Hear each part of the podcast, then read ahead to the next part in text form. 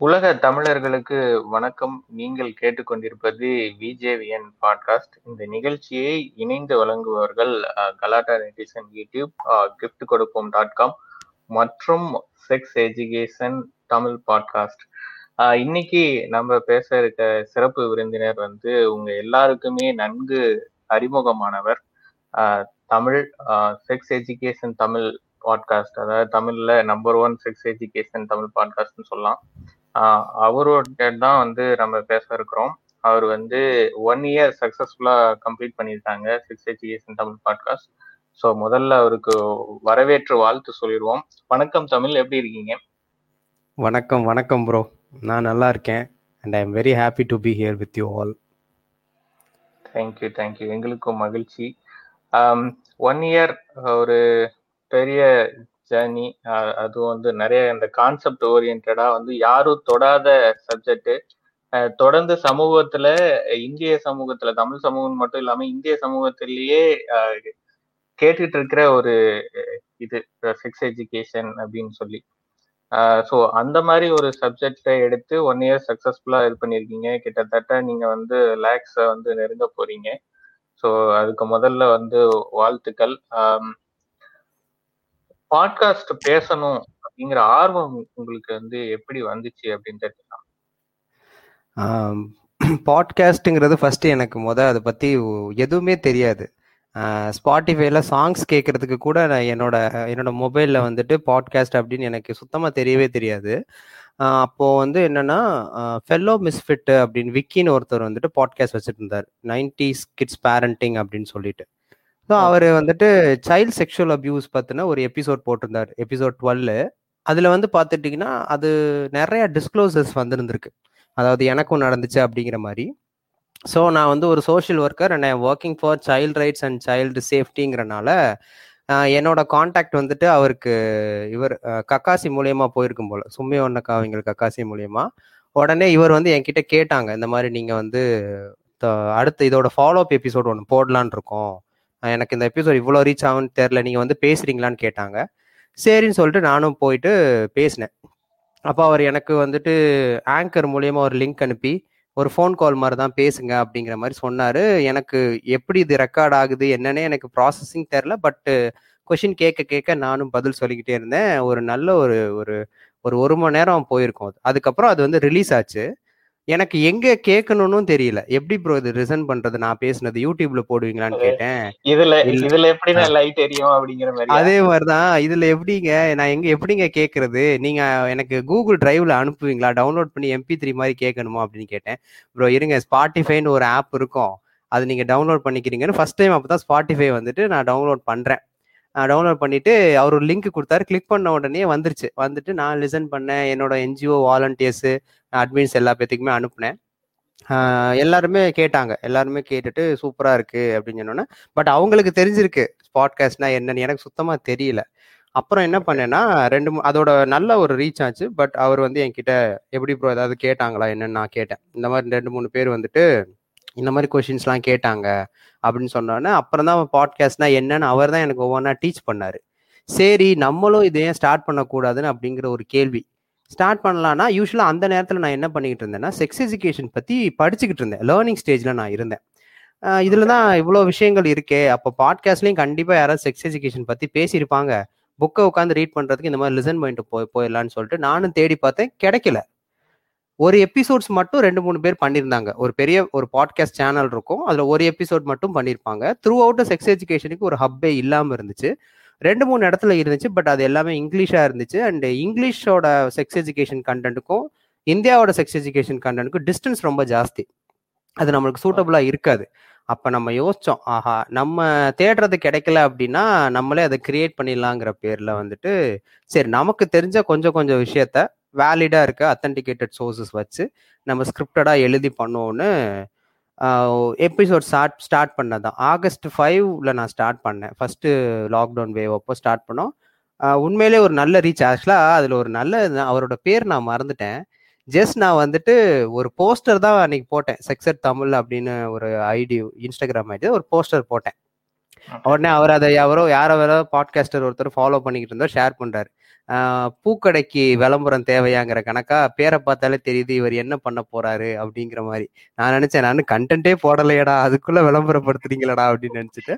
அப்புறம் woman breast அப்புறம் sex எஜுகேஷனோட சிலபஸ் என்ன குழந்தைங்களுக்கு எப்படி டீச் பண்ணா ஒவ்வொன்று எபிசோட் போட போட நல்ல உண்மையில நல்ல ரீச் நல்ல க்ரோத்து மக்கள் இதை தேடிக்கிட்டு இருந்திருக்காங்கங்கிறது எனக்கு புரிய வந்துச்சு. அப்படிதான் நான் வந்துட்டு பாட்காஸ்ட்டை ஃபர்ஸ்ட் டைம் நான் ஆரம்பிச்சேனே.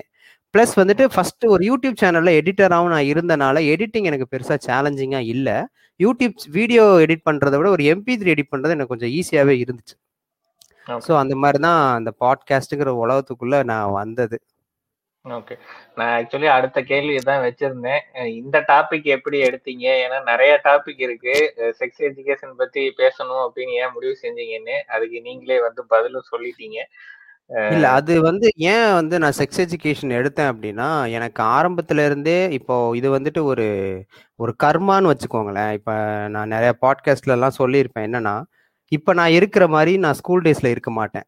வேற லெவல் ஒரு ஒரு கெட்ட பையன் பேட் பாய் புல்லிங் பண்ற ஆளு பாடி ஷேமிங் பண்ணுவேன் டீச்சர்ஸ் ஸ்டூடெண்ட்ஸ் வச்சு ஜோக் சொல்றது இந்த மாதிரி நிறைய ஏ ஜோக் சொல்றது ஏ படம் போனோகிராஃபிக்லாம் வேற லெவல் நான் அடிக்டட் அவ்வளோ அடிக்ஷனா இருந்தவன்.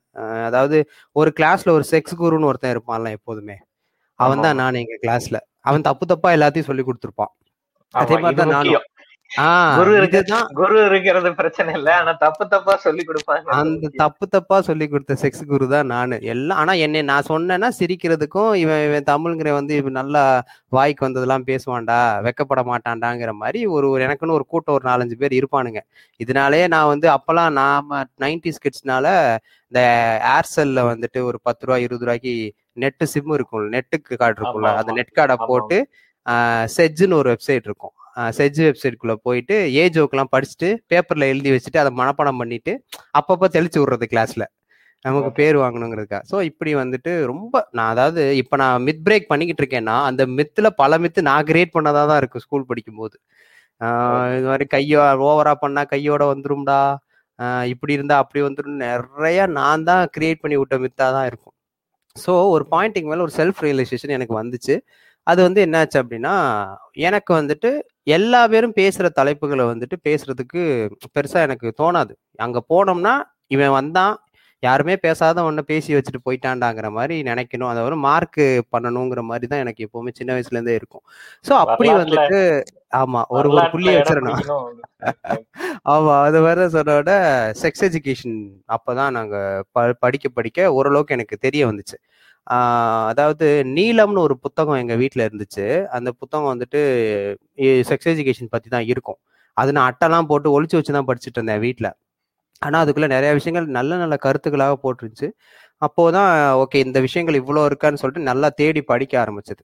ஸோ அதுக்கப்புறம் ஒரு ஒரு ஒரு சில செல்ஃப் ரிலேஷேஷனால நல்லா பக்குவப்பட்டு நிறைய புத்தகங்கள்லாம் வாச்சு. இப்போ ஓரளவுக்கு ஒரு நல்ல பையனாக இருக்கேன்னு வச்சுக்கோங்களேன்.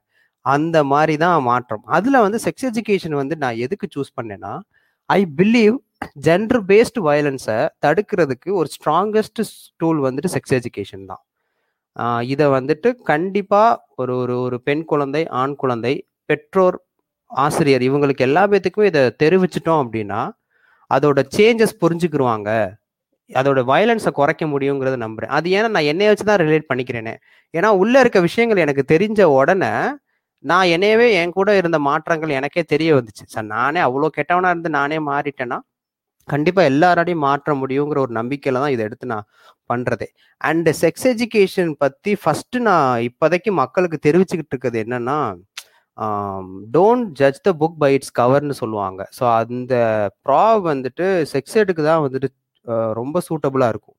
மேலோட்டமா பேரை மட்டும் பார்த்துட்டு அதுக்குள்ள ஏதோ தப்பான விஷயங்கள் தான் சொல்லி கொடுக்கப்படுதுன்னு நினைச்சுக்கிறாங்க. ஆனா அதுக்குள்ள வந்துட்டு எவ்வளோ நல்ல விஷயங்கள் இருக்கு. ஸோ அதை அந்த ஒரு விஷயத்த பேச வச்சிடணுங்கிறதுக்காக சூஸ் பண்ண வச்சதுதான் இந்த செக்ஸ் எஜுகேஷன் ஓகே சூப்பர் உண்மையிலேயே இந்த வெளிநாடுகள்லாம் பாத்தீங்கன்னா அமெரிக்கால வந்து ஸ்கூல்லயே வந்து எஜுகேஷன் வந்து ஸ்டார்ட். பண்ணிடுவாங்க. ஸோ நீங்க சொல்றது வந்து கரெக்ட் ஸோ இதெல்லாம் பெருமையா எனக்கு கடமை அப்படின்னு சொல்றீங்க பாட்காஸ்ட் வந்து ஒரு வருடத்தை நிறைவு செஞ்சிருக்கீங்க. இது இந்த ஒரு வருஷ ஜேர்னி ஒரு பெரிய ஜேர்னி இதுல வந்து நீங்கள் கற்றுக்கொண்டதும் பெற்றுக்கொண்டதும் என்ன? இந்த ஒன் இயர் ஜேர்னியில் வந்துட்டு என்னென்ன விஷயங்கள்லாம் நான் வந்து பெற்றுக்கிட்டேன் அப்படின்னா நிறைய அப்ரிஷியேஷன் வந்தது. நிறைய அப்ரிஷியேஷன் அதர் சைடில் வந்துட்டு சில சில சில இடத்துல சில பூமர்ஸ்லாம் வந்துட்டு இதெல்லாம் பேசக்கூடாது என்ன இப்படி இருக்கீங்கங்கிற மாதிரி பேசுறவங்களும் நெகட்டிவாக கொடுக்குறவங்களும் இருக்காங்க. பட் கம்பேர் பண்ணி பார்க்க ஆமா.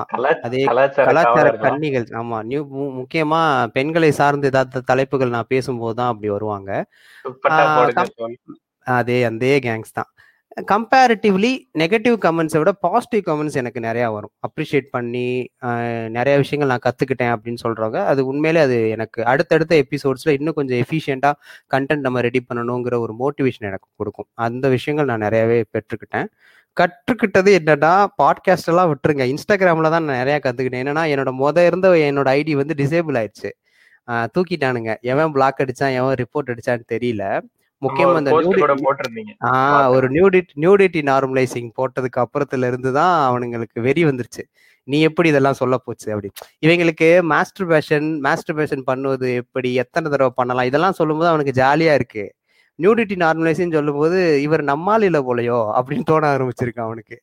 அதோட என்ன பண்ணிட்டான் ரிப்போர்ட் அடிச்சிட்டான் போல. ஸோ அதுல இருந்து யூஸ்வலா அதுக்கு நான் எடுத்துக்கிட்ட பிக்சர்ஸ் ஒருவேளை பிரச்சனையா அதுவும் எனக்கு தெரியல.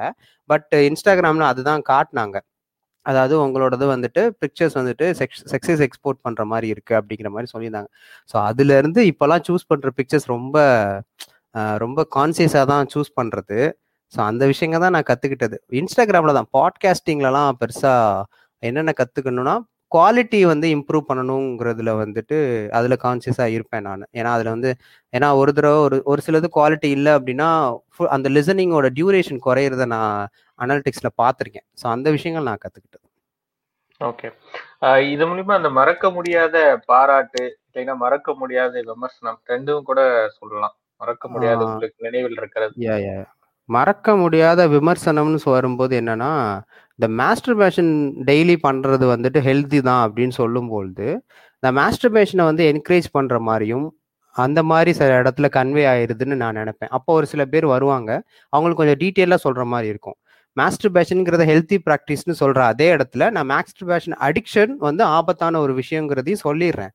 ஸோ நீங்கள் வந்துட்டு இந்த விவசாயம் நீங்கள் வந்து எல்லா பற்றியும் சின்ன பசங்களெல்லாம் கெடுக்கிற மாதிரி நீங்கள் கண்டென்ட்ஸ் சம்டைம்ஸ் கொடுத்துட்றீங்க. ஒரு அடலசனாக இருக்க ஒரு பையனாக இருக்கட்டும் பொண்ணாக இருக்கட்டும் ஆல்ரெடி மாஸ்டர் பேஷனுங்கிற விஷயத்துக்கு எக்ஸ்போஸ் ஆகியிருப்பான். டெய்லி பண்ணுறது நல்லதுன்னு சொல்லும்போது அவன் அவனுக்கு அது மிஸ்லீட் பண்ணுற மாதிரி ஆகாதான்னு கேட்பாங்க.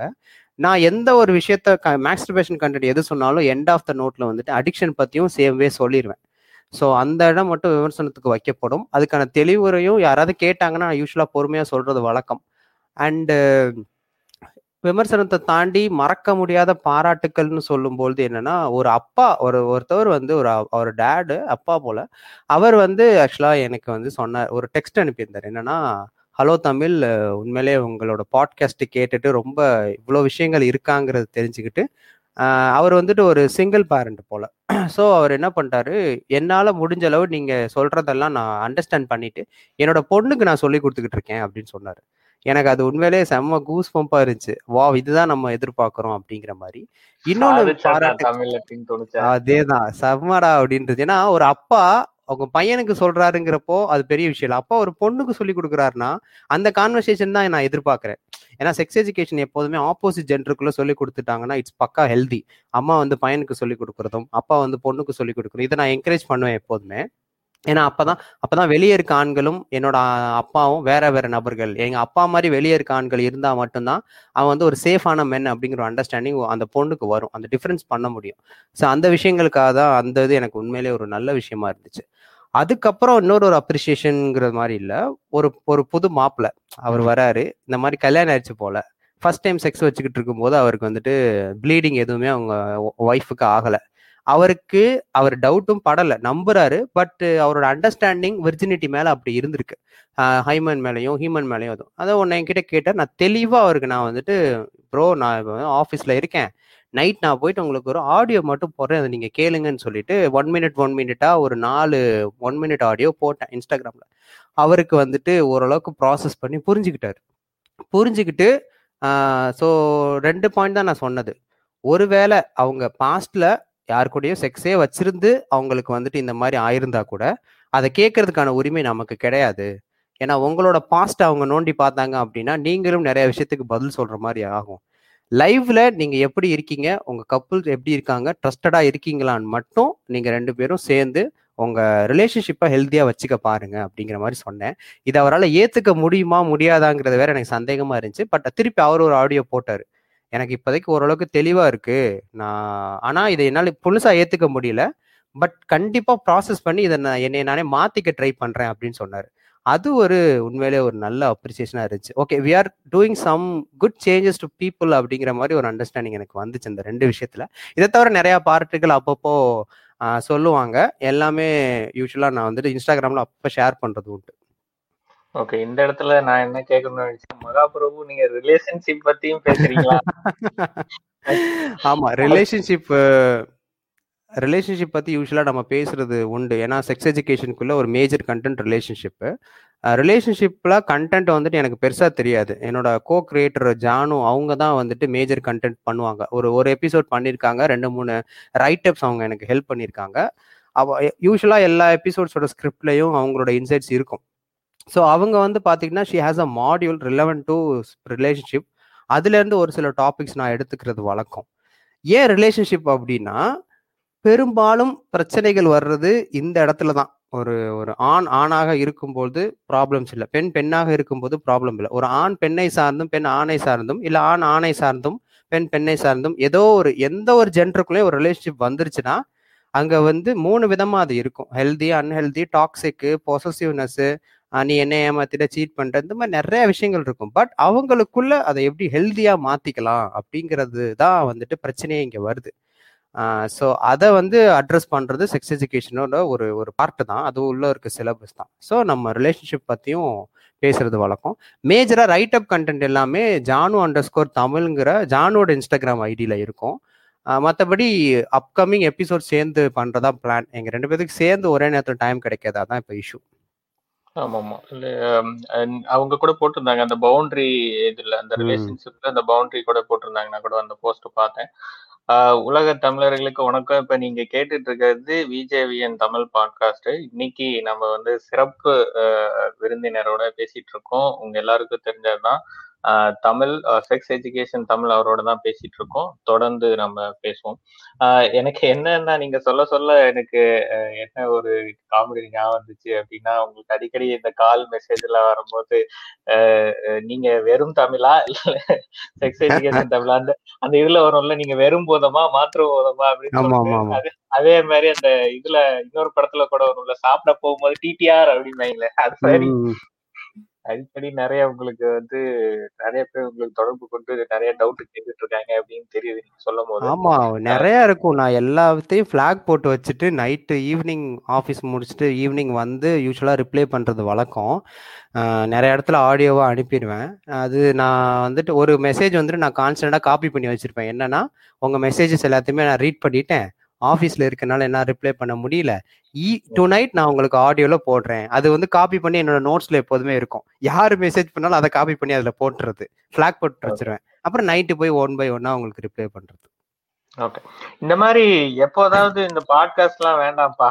இது வந்து இதுல இருந்து நம்ம ரிலாக்ஸ் ஆயிடுவோம் அப்படின்னு ஃபீல் பண்ணிருக்கீங்களா? ஆஹ் அந்த மாதிரி ஃபீல் பண்ணுறேன் பட்டு ஸ்டார்ட் பண்ணி ஒரு ஒரு அஞ்சு ஆறு எபிசோட் போட்ட பிறகு எனக்கு உண்மையிலே ஒரு கேப் உண்மையிலே வந்துச்சு. என்னன்னா ஒர்க்கு ஷெட்யூல் என்னோட பர்சனல் ஒர்க்கு அந்த மாதிரி ஒரு இடத்துல எனக்கு கண்டினியூஸாக போட முடியல. ஸோ அந்த சேஞ்சஸ் வந்துட்டு என்னால் பேலன்ஸ் பண்ண முடியாமல் இருந்துச்சு. அதனால வந்துட்டு ஒரு ஒரு கேப் கேப் வந்துச்சு. நீங்கள் நல்லா பார்த்தீங்கன்னா தெரியும். சேஞ்சஸ் வந்துட்டு எப்போ வந்திருக்கும் அப்படின்னா ஒரு நவம்பர் மந்த்து டிசம்பர் அந்த மாதிரி இதில் வந்து பார்த்துக்கிட்டிங்கன்னா ஒரு கேப் வேலிடாக விழுந்திருக்கும் எனக்கு. அப்போ வந்து என்ன பண்ணேன்னா நான் இப்போ ஒர்க் பண்ணி போடணுமா? இது எவ்வளோ தூரம் ரீச் ஆகுது? கேட்குறாங்களா என்னன்னு தெரியல. எவ்வளோ தான் வந்திருக்கு அப்படிங்கிற மாதிரி நினச்சிட்டு இருக்கப்போ என்னாச்சுன்னா ப்ளே கவுண்ட்ஸ் வந்து கூட்டிக்கிட்டே இருந்துச்சு. ஆனால் எபிசோட் போடாமே ப்ளே கவுண்ட்ஸ் நல்லா கூடுது அப்படின்னு பார்த்தீங்கன்னா அது த்ரீ டிஜிட்லேருந்து ஃபோர் டிஜிட் போக ஆரம்பிச்சிருச்சு. அடப்பாவீங்களா மூணு எபிசோட்லேயே ஃபோர் டிஜிட் கிட்ட போயிருச்சு அப்படிங்கிற மாதிரி ஒரு தாட்டு அப்புறம் ஒரு ஒரு புஷ் வந்துட்டு யாரு கொடுப்பாங்கன்னா யூஸ்வலாக நான் கம்மன் இருந்தேன்னா ஜானு தான் அடுத்து என்ன எந்த எபிசோடும் போடலையா அப்படிங்கிற மாதிரி ஒரு கேள்வி வரும். அப்புறம் நம்ம பண்ண ஆரம்பிக்கிறது தான். அப்போ நான் பண்ண அப்படி நான் கன்சிஸ்டன்சியாக போட்டுறணும் அப்படிங்கிற நினப்புல போட ஆரம்பித்தேன் இது பண்ணவே வேண்டாம் இதுல என்ன இருக்கு அப்படிங்கிற மாதிரி எனக்கு நினப்பு எப்பவுமே வந்ததில்லை. ஆக்சுவலாக ஆக்சுவலா இனிமே அது வரவே வராது. ஏன்னா நிறைய மாற்றங்கள் அதாவது ஒ- ஒரு சிலவங்களோட லைஃப்ல சேஞ்சஸ் நான் கொடுத்துட்டு இருக்கேங்கிறத நான் ஃபீல் பண்ணிட்டேன்.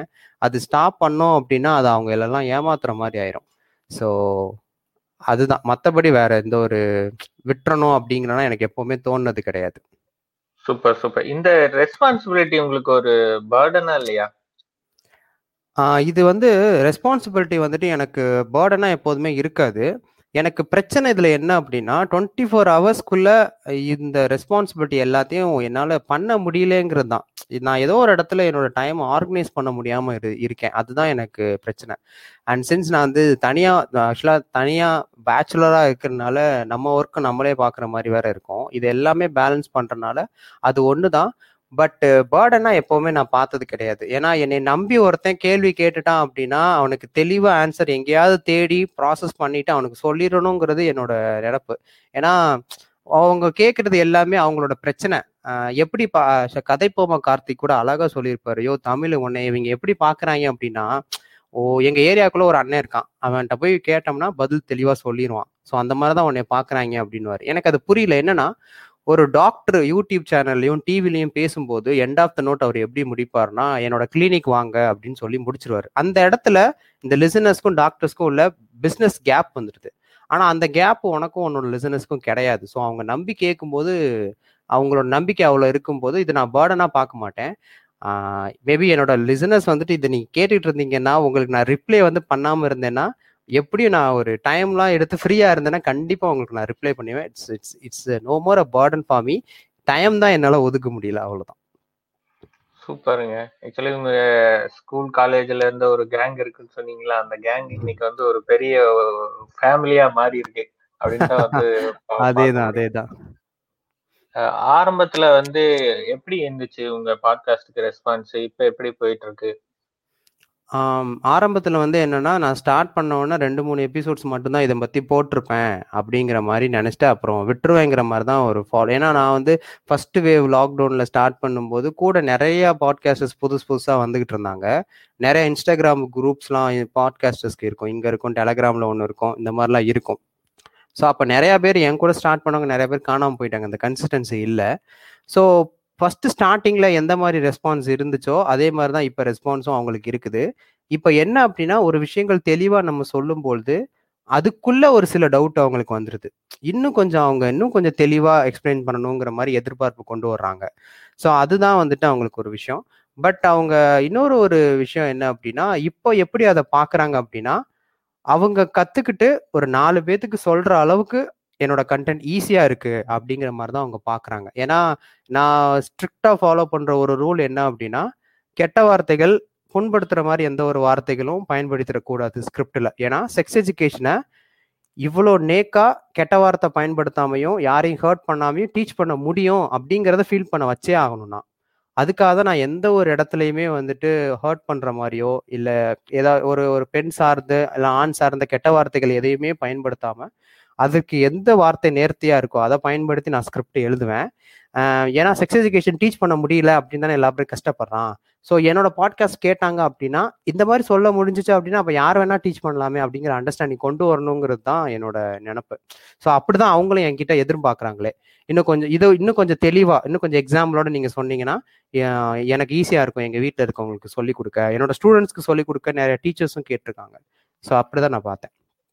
சூப்பர் பாஸ் நீங்க ஒரு ஆளுக்கு சொல்லி தரல. நீங்க ஒவ்வொரு ஆளுக்கு சொல்லி கொடுக்கறது ஒரு ஃபேமிலிக்கு ஒரு ஒரு ஒரு காலேஜ் ஒரு சமூகத்துக்கு அப்படிங்கிற மாதிரி அதோட எண்ணிக்கை வந்து பெருசா போயிட்டே இருக்கு அப்படின்னு பார்க்க முடியுது.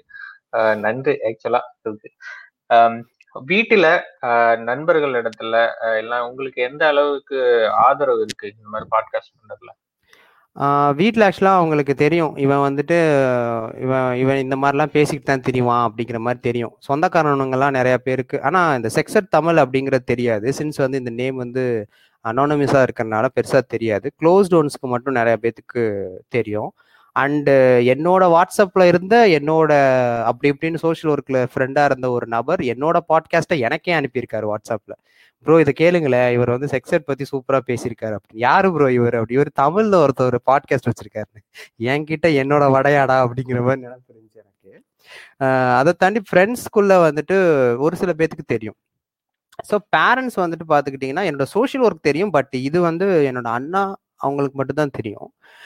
பேரண்ட்ஸ்க்கு வந்துட்டு இவன் இதை பற்றி பேசுவான்னு தெரியும் பாட்காஸ்ட்லாம் வச்சு பேசுகிறான் அப்படின்லாம் தெரியாது. ஏன்னா ஒரு தடவை என்னோட வாட்ஸ்அப் ஸ்டேட்டஸில் வந்துட்டு இந்த மாதவிடாய் சுகாதாரம் பற்றி நான் வைக்கும்போது என்ன பண்ணிட்டாங்கன்னா எங்கள் அக்கா ஒருத்தவங்க அதை பார்த்துட்டாங்க என்னோட ஸ்டேட்டஸை பார்த்துட்டாங்க ஆக்சுவலாக அவங்க பார்க்கணும் யாரையும் நான் வந்து ப்ரைவேட்லாம் போட மாட்டேன். அவேர்னஸ் போஸ்ட் வச்சேன் அப்படின்னா ஒரு சில சொந்தக்காரனுங்க அப்படியே இவன்ட்ட ஒன்றும் சொல்ல முடியாதுரா அப்படின்னு எங்கள் அக்கா பார்த்துட்டு இந்த மாதிரி இவர் ஏதோ வச்சிருக்காரு வச்சிருக்காரு சித்தி அப்படின்னு போயிட்டு எங்க அம்மா கிட்ட கேட்க என்ன வச்சிருக்கான்?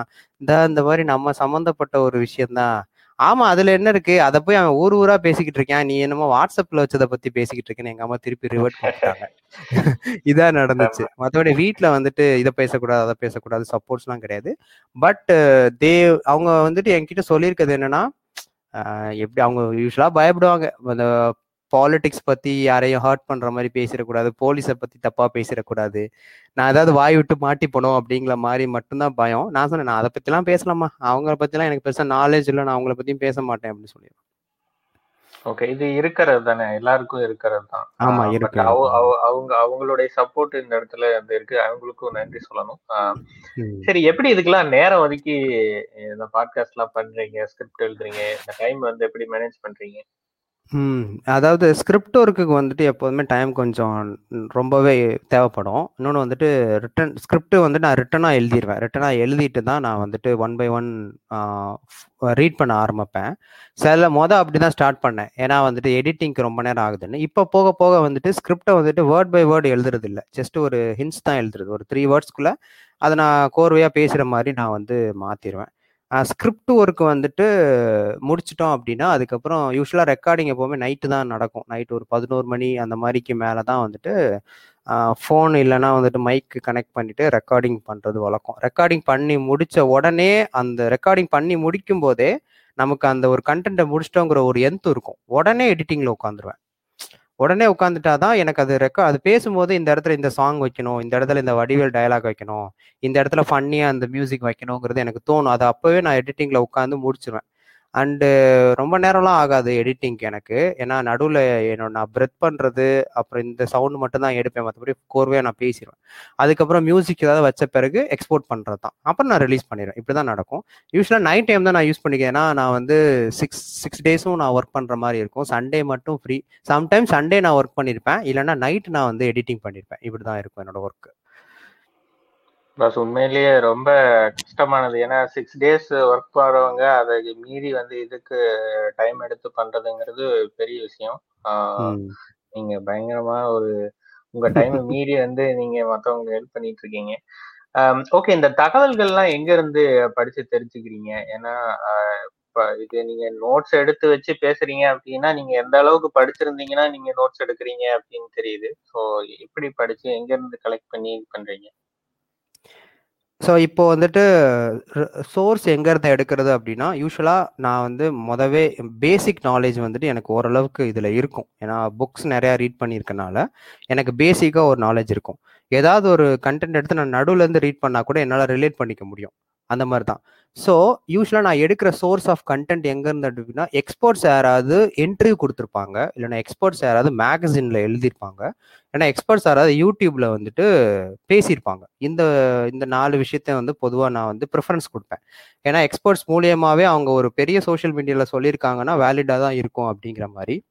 அதை எடுத்து என்ன பண்ணுறது அப்படின்னா தேவையான பாயிண்ட்ஸ் எல்லாமே எடுத்துவோம் இதில் என்ன பிரச்சனைனா இந்த கண்டென்ட் பெருஸ் பெரும்பாலும் வெளிநாட்டில் இருக்கவங்க பேசின மாதிரியே இருக்கும். இல்லைன்னா வெளிநாட்டு ரைட் அப்டாக இருக்கும்.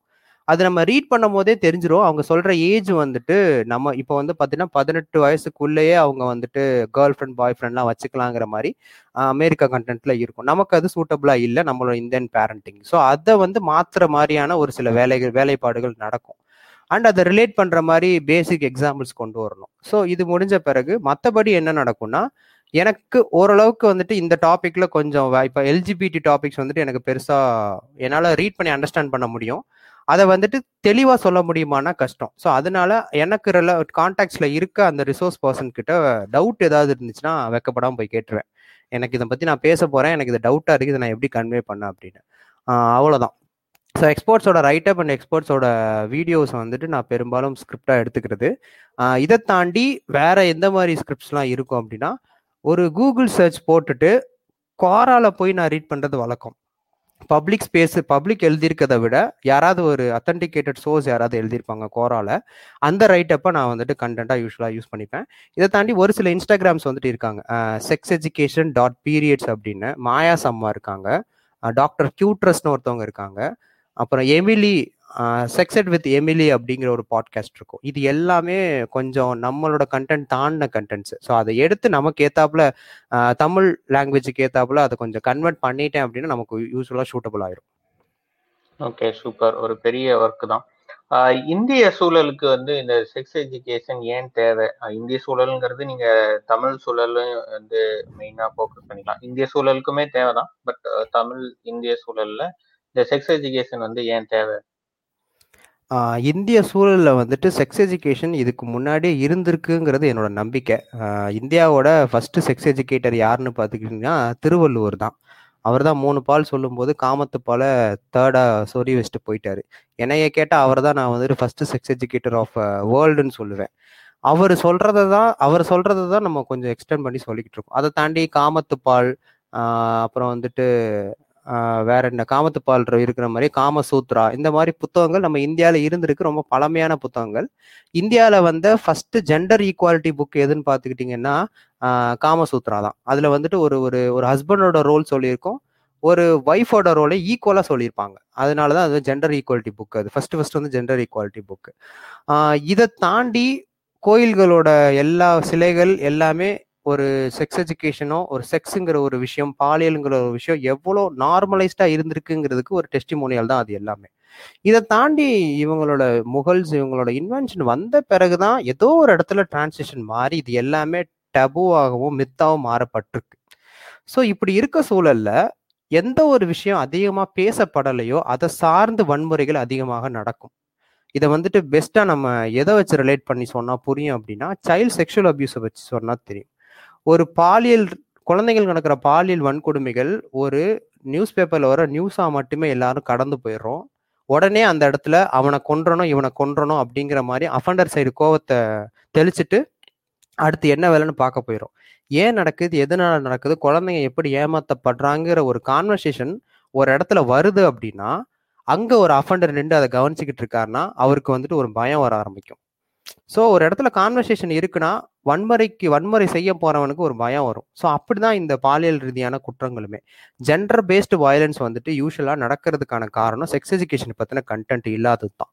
ஸோ நான் வந்து எதை இப்போ சொல்கிறேன் அப்படின்னா யூஸ்வலாக ஏபிசின்னு சொல்லுவாங்க. Awareness about our body and our mind boundary and concern இந்த மூணு விஷயங்கள் தான் செக்ஸ் எஜுகேஷனே இதை பற்றின புரிதல் இந்தியா இல்லை உலகத்தில் இல்லை வந்து தமிழ்நாட்டுக்குள்ள ஒரு புரிதல் வந்துருச்சு அப்படின்னா நான் ஒரு இருபத்தேழு வயசு பையன்.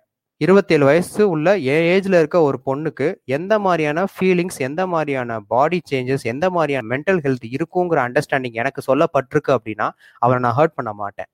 அதே மாதிரி நான் ப்ரொப்போஸ் பண்றது என்னோட ரைட்ஸா இருக்கும்போது நான் ப்ரொப்போஸ் பண்ணும்போது அந்த பொண்ணு அக்செப்ட் பண்றது அவரோட ரைட்ஸை அக்செப்ட் பண்ணாம போறதும் அவரோட ஒப்பீனியன்ங்கிறது எனக்கு மைண்ட்ல எனக்கு சின்ன வயசுல இருந்தே சொல்லி கொடுத்துட்டாங்கன்னா ப்ரொப்போஸ் பண்ணிட்டதை ஒரு அப்ளிகேஷன் ரிஜெக்ஷனாக ஏற்றுட்டு அடுத்து என்னோட வேலையை பார்க்க ஆரம்பிச்சிருவேன். நான் ஆசிட்லாம் ஊற்ற மாட்டேன் அவன் மேலே.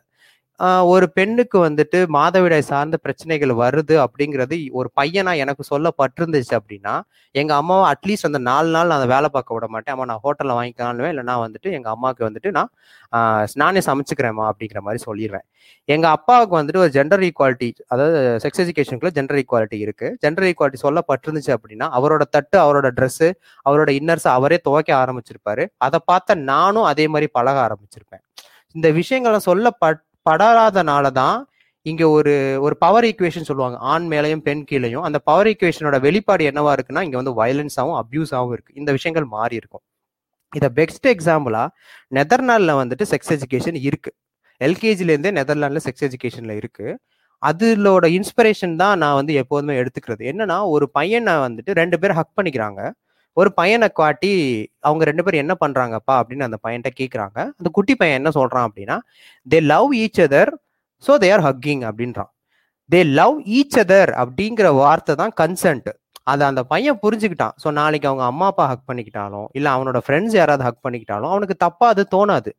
ஸோ இவனுமே நாளைக்கு if some other girl is loving him அந்த பொண்ணுக்கு இவனை பிடிச்சிருக்கு இவனுக்கு அந்த பொண்ணை பிடிச்சிருந்தா மட்டும்தான் இவன் ஹக் பண்ணுவான். அந்த வன்முறையை அவன் வெளிப்படுத்த மாட்டான்.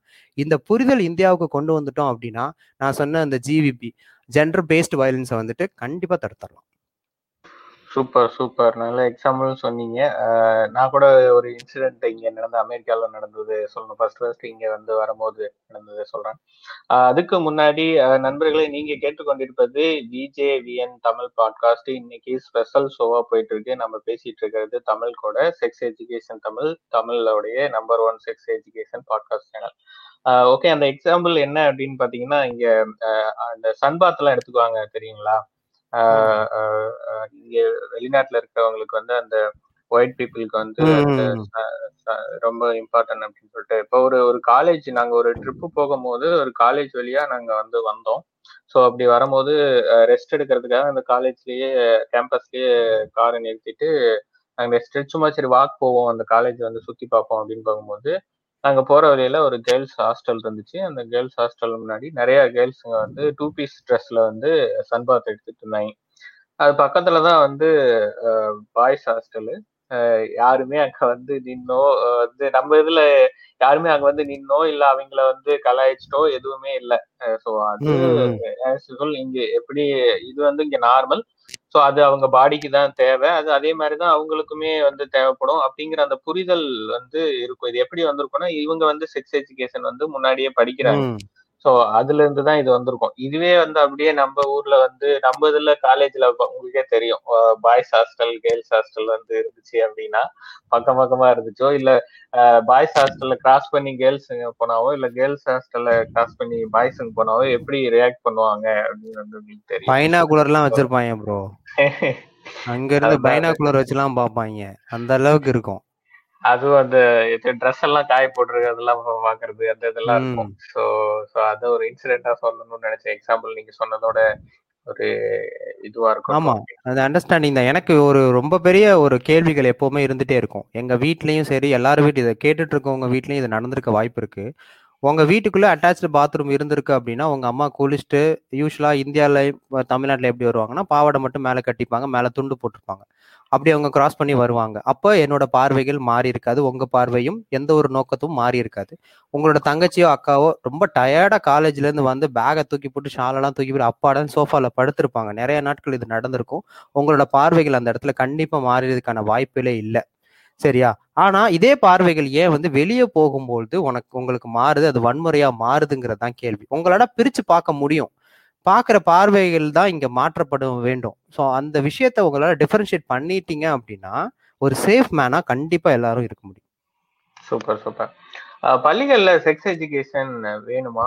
அது வந்து அது கலாச்சாரத்தெல்லாம் இதாகும். இந்தியாவுக்குன்னு ஒரு கலாச்சாரம் இருக்கு. அப்படி இப்படி எல்லாம் நிறைய சொல்லுவாங்க. ஸோ அது வந்து குழந்தைகளை அஃபெக்ட் பண்ணும் அப்படின்னு. ஸோ பள்ளிகள்ல தமிழ் சூழல்ல வந்து செக்ஸ் எஜுகேஷன் வேணுமா? உங்களுடைய கருத்து சொல்லுங்க. இப்போ கலாச்சாரங்கிறது என்ன அப்படின்னா ஒரு கன்சிஸ்டன்சியாக ஒரு ரெண்டு மூணு வருஷத்துக்கு தொடர்ந்து நம்ம ஒரு ஹேபிட் ஃபாலோ பண்ணிக்கிட்டு இருக்கோம்னா அதுதான் கலாச்சாரம். இப்போ யூஸ்வலாக கலாச்சாரம்னாவே பெண்களை வச்சு சொல்லுவாங்க. ஸோ நானும் அதே மாதிரியே சொல்கிறேன் நம்ம அப்பா அங்கள் பெரிய சைஸில் பொட்டு வச்சுக்கிட்டு இருந்தாங்க. அது ஒரு கலாச்சாரமாக இருந்தது. அப்புறம் குட்டி சைஸுக்கு மாறுனுச்சு. அது ஒரு ஒரு பத்து வருஷம் பத்து வருஷம் பன்னெண்டு வருஷம் போயிருக்கும். அதுக்கப்புறம் மறுபடியும் சைஸ் குட்டியாக மாறுச்சு. பொட்டு சைஸ் மாதிரி மாற்றங்கள் இங்கே வந்துக்கிட்டே தான் இருக்கும். எந்த ஒரு கலாச்சாரம் ஒரு சேஞ்சஸையும் ஒரு அப்டேஷனையும் காட்டலையோ அந்த கலாச்சாரம் வந்து சர்வே பண்ண முடியாது. அது ரொம்ப பெரிய விஷயமாயிரும். இந்த குறவங்குறத்தையோட கலாச்சாரம் வந்துட்டு பெரும்பாலும் அது அப்டேட் ஆகாமல் இருந்த ஒரே காரணத்தினால தான் அவங்களால சர்வேவும் பண்ண முடியல. Just population also counts year so அதை நம்ம எக்ஸாம்பிளாக எடுத்துக்கணும். அப்படி பார்க்கும்போது நம்மளோட கலாச்சாரத்துக்குள்ள நான் சொன்ன மாதிரி காமத்துப்பாலும் இருந்திருக்கு காமசூத்ராவும் இருந்திருக்கு. ஸோ வீட்டுக்குள்ள வந்துட்டு ஏதோ ஒரு இடத்துல செக்ஸ் ஏதோ ஒரு இடத்துல நடந்துக்கிட்டு தான் இருக்கும். அதனால தான் நம்ம வந்து சைனாவுக்கு அடுத்த இடத்துல பாப்புலேஷன்ல இருக்கோம். இங்க செக்ஸுங்கிறத வந்து பேச தான் முடியாது பட் எல்லா பேரும் செயல்ல வேற லெவல்ல இருப்பாங்க. அதனால தான் நம்மளோட பாப்புலேஷன் இப்படி இருக்கு. ஏன் வந்து இந்த விஷயங்கள் கலாச்சாரத்தை கண்டிப்பா கெடுக்கிறதுக்கான வாய்ப்பு இல்லை? ஏன்னா கலாச்சாரங்கிற ஒரு கான்செப்டே இல்லை. நாளைக்கு இது அப்டேட் ஆயிரும். மறுபடியும் வந்துட்டு நீங்க என்ன சொல்லிக்கிட்டு இருப்பீங்க அப்படின்னா ஸ்லீவ்லெஸ் போடுறதோ இல்ல ஒரு பையன் வந்துட்டு ட்ரௌசர் போட்டுட்டு வர்றதோ இல்ல ஒரு பையன் வந்து பேண்ட் போட்டுட்டு வர்றதோ போக போக அது கலாச்சாரம் மாறப்பட்டுருச்சு அப்படின்னா அப்புறம் ஸ்லீவ்லெஸ் போட்டிருக்க பொண்ணுங்க மட்டும் தான் நல்ல பொண்ணுங்கிற மாதிரி கான்செப்ட் நமக்கு வர ஆரம்பிக்கும். இது அப்டேட் இல்லைன்னா இது வந்து பொழைக்காது கலாச்சாரம் எப்போதுமே. இது வந்து குழந்தைங்களுக்கு தப்பான ஒரு புரிதலை பள்ளிக்கூடத்துல கொண்டு வந்துருமான்னு கேட்டா அதுவும் கிடையாது. ஏன் அப்படின்னா ஏன் வந்து பள்ளிக்கூடத்துல வந்துட்டு இப்போ ஒரு ஒரு செக்ஸ் எஜுகேஷன் வேணும் அப்படின்னா ஒரு கிராமத்துல இருக்க இல்ல ஒரு டவுன்ல இருக்க ஸ்கூ ஒரு குழந்தைங்களை எல்லா பேத்தையும் நீங்க பார்க்கணும் பேசணும் அப்படின்னா ஒரு ஸ்கூல்ல நீங்க போய் கண்டிப்பா பார்க்கலாம். இது கிராமத்துல பெரும்பாலும் ஒரு ஸ்- ஒரு கிராமத்துல ஒரு ஸ்கூல் இருக்கும். அங்க இருக்க எல்லா குழந்தைங்ககிட்டையும் நீங்க ஏதோ ஒரு அட்ரஸ் பண்ணணும் அப்படின்னா அந்த ஸ்கூலுக்கு நீங்க திங்கக்கிழமையோ செவ்வாய்க்கிழமையோ போனீங்கன்னா எல்லா குழந்தைங்க அந்த ஸ்கூல்ல பாத்திரலாம். ஒரு நான் வந்து ஸ்கூலுங்கிறத வந்து நான் எப்போதுமே வந்துட்டு கேம்பஸ் ஃபார் சில்ட்ரன் தான். அந்த இடத்துல குழந்தைங்கள் எல்லாத்தையும் ஒரு சேஃப்டியாகவும் பாதுகாப்பாகவும் ப்ளஸ் வந்துட்டு ப்ளசண்டாகவும் வச்சுக்கிற ஒரு இடம். இதே மாதிரி ஸ்கூல்ஸில் வந்துட்டு ஒரு செக்ஸ் எஜுகேஷனை கொண்டு வந்துட்டோம் அப்படின்னா எல்லா குழந்தைங்களையும் நம்ம வந்து சென்சரைஸ் பண்ணலாம். சரி இந்த செக்ஸ் எஜுகேஷனை கொண்டு வந்து வர்றனால குழந்தைங்களுக்கு ஒரு அவங்களுக்கு வந்து நம்ம ஒரு தப்பான வழியில் அவங்க கொண்டு போய் சேர்த்துருமான்னு கேட்டால் கண்டிப்பாக கிடையாது. ஏன்னா செக்ஸ் இப்போ நான் என்னோட பாட்காஸ்ட்டில் சொல்ல மாதிரி sex education is a kind of mathematics மாதிரின்னு வச்சுக்கோங்களேன். ட்ரிக்னாமெண்ட்ரின்னு ஒரு படிப்பு இருக்கும். அதில் வந்து சைன் தீட்டா காஸ் தீட்டா இந்த மாதிரி விஷயங்கள் இருக்கும். இதை வந்துட்டு ஒரு ஒரு தேர்ட் ஸ்டாண்டர்டோ செகண்ட் ஸ்டாண்டர்ட் பையனுக்கோ ஒரு ஃபிஃப்த் ஸ்டாண்டர்ட் பொண்ணுக்கும் நம்ம சொல்லி கொடுக்க மாட்டோம். ஏன்னா அது அவனுக்கு புரியாது. ஆனால் ட்ரிக்னாமெண்ட்ரிக்கு பேசிக்காக இருக்கிறது ட்ரையாங்கிள் த்ரீ சைடில் இருக்க ட்ரையாங்கிளை ஒரு ஃபிஃப்த் ஸ்டாண்டர்ட் பையனுக்கு சொல்லி கொடுத்தாதான் அவன் எயித்தோ நைன்த்தோ போகும்போது அவனுக்கு ட்ரிக்னாமெண்ட்ரி புரியும். ஸோ செக்ஸ் எஜுகேஷனும் இந்த மாதிரி தான் ஒன்னாவது படிக்கிற பையங்களுக்கு பொண்ணுங்களுக்கு ஒரு கண்டென்ட் இருக்கு. தேர்ட்லேருந்து ஃபிஃப்த்து படிக்கிற பசங்களுக்கு ஒரு அப்ராப்ரியேட் ஏஜ் அப்ராப்ரியேட் ஒரு கண்டென்ட் இருக்கு. சிக்ஸ்த்து டு எயித் வரை ஒரு கண்டென்ட் இருக்கு. அடலசன் ஏஜுக்கு டுவெல்த் வரை ஒரு கண்டென்ட் இருக்கு. ஸோ ஒரு அடலசன் ஏஜ்ல ஒரு பையன்கிட்ட போய் மாஸ்டர்பேஷன் பத்தியும் பொனோகிராஃபி பத்தியும் மென்சுரேஷன் பத்தியும் அன்னைக்கே நீங்க ஒரு கான்வர்சேஷன் எடுக்கிறீங்கன்னா அவனுக்கும் ஆக்வர்டா இருக்கும் அவன் லிசன் பண்ண மாட்டான். ஆனா பாடி பார்ட்ஸ் பத்தி பேசின ஒரு குழந்தைகிட்ட போய் நீங்க மாஸ்டர்பேஷனை பத்தியோ பொனோகிராஃபியை பத்தியோ உங்களால டீச் பண்ற முடிஞ்சா அது ரொம்ப ஈஸியா இருக்கும். ஸோ இதுதான் செக்ஸ் எஜுகேஷன் எல்லாரும் நினைக்கிறது என்னன்னா குழந்தைங்களுக்கு உடனே போயிட்டு எப்படி செக்ஸ் பண்ணணும் எந்த மாதிரிலாம் செக்ஸ்லாம் நடக்குங்கிறத நம்ம சொல்லி கொடுத்துறோம் அப்படின்னு. Sex education is beyond sex செக்ஸுங்கிறத தாண்டி நிறையா விஷயங்கள். Consent boundary body safety respecting the opposite gender body எப்படி ஹைஜீனாக வச்சுக்கணும் இந்த விஷயங்கள் எல்லாமே செக்ஸ் எஜுகேஷனுக்குள்ளே இருக்கும். செக்ஸ் எஜுகேஷனில் வந்து செக்ஸ் ரொம்ப கம்மி. எஜுகேஷன் தான் இந்த ஜாஸ்தி. இதை நீங்கள் வந்து நெட்ஃப்ளிக்ஸோட சீரியஸ் நீங்கள் பார்த்துருந்தீங்கன்னா நீங்கள் கூகுள் பண்ணி கூட பாருங்கள் செக் செக்ஸ் எஜுகேஷனா போஸ்டர்ஸ் நீங்கள் பாருங்கள் செக்ஸுங்கிற அந்த டேர்ம் வந்துட்டு குட்டியாக வச்சுருப்பாங்க. எஜுகேஷன் நல்லா போல்டாக வச்சுருப்பாங்க. அவங்களே கரெக்டாக கன்வே பண்ணியிருப்பாங்க இதில் செக்ஸ் கம்மி எஜுகேஷன் ஜாஸ்தி அப்படின்னு. ஸோ ஸ்கூலில் செக்ஸ் எஜுகேஷன் கொண்டு வர்றது எக்காரணத்தை கொண்டும் குழந்தைங்கள தப்பான வழியில் கொண்டு போகாது. அதர் சைடு அது வந்துட்டு ஒரு பாதுகாப்பான சைல்ட்ஹுட் அவங்களுக்கு கொடுக்கும். ஓகே சூப்பரா சொன்னீங்க. ரொம்ப எக்ஸாம்பிளோட எல்லாம் சொன்னீங்க. இன்ஃபேக்ட் இது வந்து நம்ம புதுசாவும் கொண்டு வர போறதுல உலக நாடுகள்ல எல்லா நாடுகள்லயும் பெரும்பாலான நாடுகள்ல இருக்கு. அதோடைய ப்ரோஸ் அண்ட் கான்ஸ் கூட நம்ம எடுத்து வச்சு இது பண்ணலாம். நீங்க சொன்னது வந்து தெளிவா இருந்துச்சு. இப்ப அடுத்த கேள்வி கூட நான் இதுதான் வச்சிருந்தேன். ஆனா நீங்க அதுக்கே மோரலஸ் ரிப்ளை பண்ணிட்டீங்கன்னு நினைக்கிறேன். செக்ஸ் எஜுகேஷன் வந்து பெரியவர்களுக்கு தேவையா இல்ல சிறார்களுக்கு தேவையா அப்படின்னு? ஆனா நீங்களே வந்து அந்த ஏஜ் வைஸ் வந்து பிரிச்சு சொல்லிட்டீங்க. அதை தாண்டி பெரியவங்களுக்கும் அது தேவைதான். Sex education is not only for children ஒரு பேரண்ட்ஸ்க்கு சொல்லக்கூடிய கண்டென்ட்டும் செக்ஸ் எஜுகேஷன்ல இருக்கு. டீச்சர்ஸ்க்கு சொல்லக்கூடிய கண்டென்ட்டும் செக்ஸ் எஜுகேஷன்ல இருக்கு.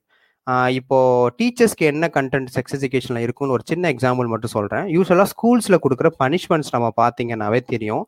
ஓவரா சேட்டை பண்ணிட்டு இருந்தீங்கன்னா உன்னை வந்து பொண்ணுங்க கூட உட்கார வச்சிருவேன் அப்படின்னு ஒரு ஒரு பனிஷ்மெண்ட் வந்து டீச்சர்ஸ் கொடுப்பாங்க. இப்போ இந்த விஷயம் எப்படி கன்வே ஆகுதுன்னா பொண்ணுங்க கூட போய் உட்கார்றது ஒரு பனிஷ்மெண்ட் அங்க உட்கார்ந்துட்டா இவன் கேவலமான ஒரு பையன் அப்படிங்கிற ஒரு விஷயம் கன்வே ஆகுது இது தப்பான ஒரு ஸ்ட்ராட்டஜி இதை வந்துட்டு யூஸ்வலாக குழந்தைங்க வந்துட்டு டீச்சர்ஸ் வந்துட்டு இந்த மாதிரி வேர்ட்ஸ் யூஸ் பண்ணுற தவிர்க்கணும். It's comes under sex education அதை தாண்டி ஒரு பையன் வந்து தொண்ணூத்தெட்டு மார்க் எடுத்துருவான். கேர்ள்ஸ் வந்து நூறு மார்க் எடுத்துருவாங்க மேத்தமெட்டிக்ஸில் பொண்ணுங்களை போய் நூறு மார்க் எடுக்க விட்டுட்டீங்களேடா அப்படிங்கிற ஒரு டயலாக் இதுவும் என்ன பண்ணுதுன்னா ஒரு பையனுக்கு எப்படி கன்வே ஆகுதுன்னா பொண்ணுங்களை வந்துட்டு பெரிய மார்க்லாம் எடுக்க விட்டுறக்கூடாது. அவங்க எடுக்கவும் மாட்டாங்கங்கிற மாதிரி ஒரு ஸ்டீரியோ டெப்களை கொண்டு வந்து விட்டுருது. இந்த மாதிரியான அப்பப்போ யதார்த்தமா பயன்படுத்துற வார்த்தைகளும் குழந்தைங்களோட சைல்டுஹுட்டை பாதிக்கும். ஸோ இது வந்து எதுக்கு யாருக்கான செக்ஸ் எஜுகேஷன்னா டீச்சர்ஸ்க்கான செக்ஸ் எஜுகேஷன் இந்த ஜெண்டர் ஈக்குவாலிட்டியை நீங்க வந்து எல்கேஜியில் பார்த்துருக்கலாம். எப்படின்னா ஃபார்ம் த லைன் அப்படின்னு எல்கேஜி குழந்தைங்களை சொன்னீங்கன்னு வச்சுக்கோங்களேன். அவங்க ஒரே லைன் ஃபார்ம் பண்ணுவாங்க. கேர்ள்ஸ் பாய்ஸ் அவங்களுக்கு டிஃப்ரென்ஸே தெரியாது. ஒரே லைன்ல சமத்தா அவனுங்க நிப்பானுங்க. அங்க வந்து நம்ம ஒரு ஆட் பண்ணுவோம். என்னன்னா girls separate line boys separate line அந்த இடத்துல ஆரம்பிக்குது ஜெண்டர் டிஸ்கிரிமினேஷன் அதுதான் அப்ப அவன் புரிஞ்சுக்கிறான். சரி தனித்தனியா தான் நிக்கணும் போல தனித்தனியா தான் நிக்கணுங்கிற மாதிரி அந்த கான்வர்சேஷன் அப்படியே ரெண்டு பேத்துக்கு நடுவில் அப்படியே பிரிஞ்சு போய்கிட்டே இருக்குது. ஸோ தப்பு வந்து நம்ம தான் பண்ணி வச்சிடறோம். மறுபடியும் அந்த டீச்சர்ஸ் தான் அதுக்கு சரியும் பண்ணணும்.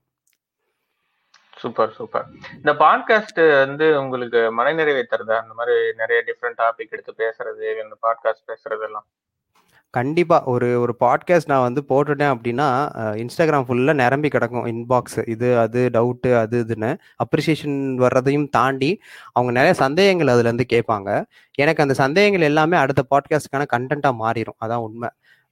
ஒரு ஒரு ஒரு பாட்காஸ்ட் பற்றி அதிகமாக கான்வர்சேஷன் நான் ஏற்படுத்திட்டேன் அப்படின்னா அது வந்து எனக்கு ஒரு நல்ல சாட்டிஸ்ஃபேக்ஷன் யூஸ்வலாக என்னோட க்ரோத் எப்படி இருக்கும்னா ஒரு மொதல் ரெண்டு நாள் அப்படியே கம்முன்னு இருக்கும் பாட்காஸ்டோட ப்ளே கரெக்டாக செவன்த் டே ஒன் வீக் ஆயிடுச்சு அப்படின்னா அது த்ரீ டிஜிட்டில் போக ஆரம்பிக்கிறோம் வியூஸ் யூஸ்வலாக இப்படி தான் க்ரோத் எனக்கு இப்படி இருந்துகிட்டே இருக்கும். ஆனால் ஒருத்தவங்க ஒரு பாட்காஸ்ட் கேட்க போயிட்டாங்கன்னா ஒன்று மட்டும் கேட்டுட்டு வந்த மாதிரி தெரியல. பல்காக கேட்டிருக்கவங்களாம் இருக்கு ஏன்னா நம்மளோடது எப்போவுமே யூஸ்வலாக அப்படி ஆன் ஆவரேஜ் வந்துட்டு ஒரு டுவெண்ட்டி மினிட்ஸ் தான் இருக்கும். அதை ஒரு தடவை கேட்டுட்டு அடுத்தடுத்து கேட்டுட்டு பல்காக வந்து அப்ரிஷியேட் பண்ணவங்களாம் இருக்காங்க. நான் டுவெண்ட்டி த்ரீ எபிசோட் டுவெண்ட்டி கேட்டுட்டேன். நேற்று ஒரு பொண்ணு வந்து அப்ரிஷியேட் பண்ணாங்க. செம்மையா சொல்லியிருக்கீங்க. அழகா இருக்கு. கேர்ள்ஸ் சம்மந்தப்பட்ட விஷயங்களும் இவ்வளோ தெளிவாக யாரும் எனக்கு சொல்லி கொடுத்தது இல்லை அப்படிங்கிற மாதிரி அவங்க சொல்லியிருந்தாங்க. அண்ட் ஷி செட் தட் நான் ஒரு டீச்சராக இருக்கேன். என்னால் முடிஞ்சளவு இந்த விஷயத்த நான் குழந்தைங்களுக்கு சொல்லிக் கொடுக்க ஆசைப்படுறேன் அப்படிங்கிற மாதிரி சொல்லியிருந்தாங்க. ஸோ இந்த மாதிரியான இது வந்துட்டு ஒரு மனநிறைவு. அந்த மனநிறைவு தான் நம்மளை வந்துட்டு ஒரு ஒரு டிராவலிங் ஃபேக்டராக எடுத்து போய்கிட்டே இருக்கும். இன்னும் நிறைய நம்ம பண்ணணும் அப்படிங்கிற மாதிரி.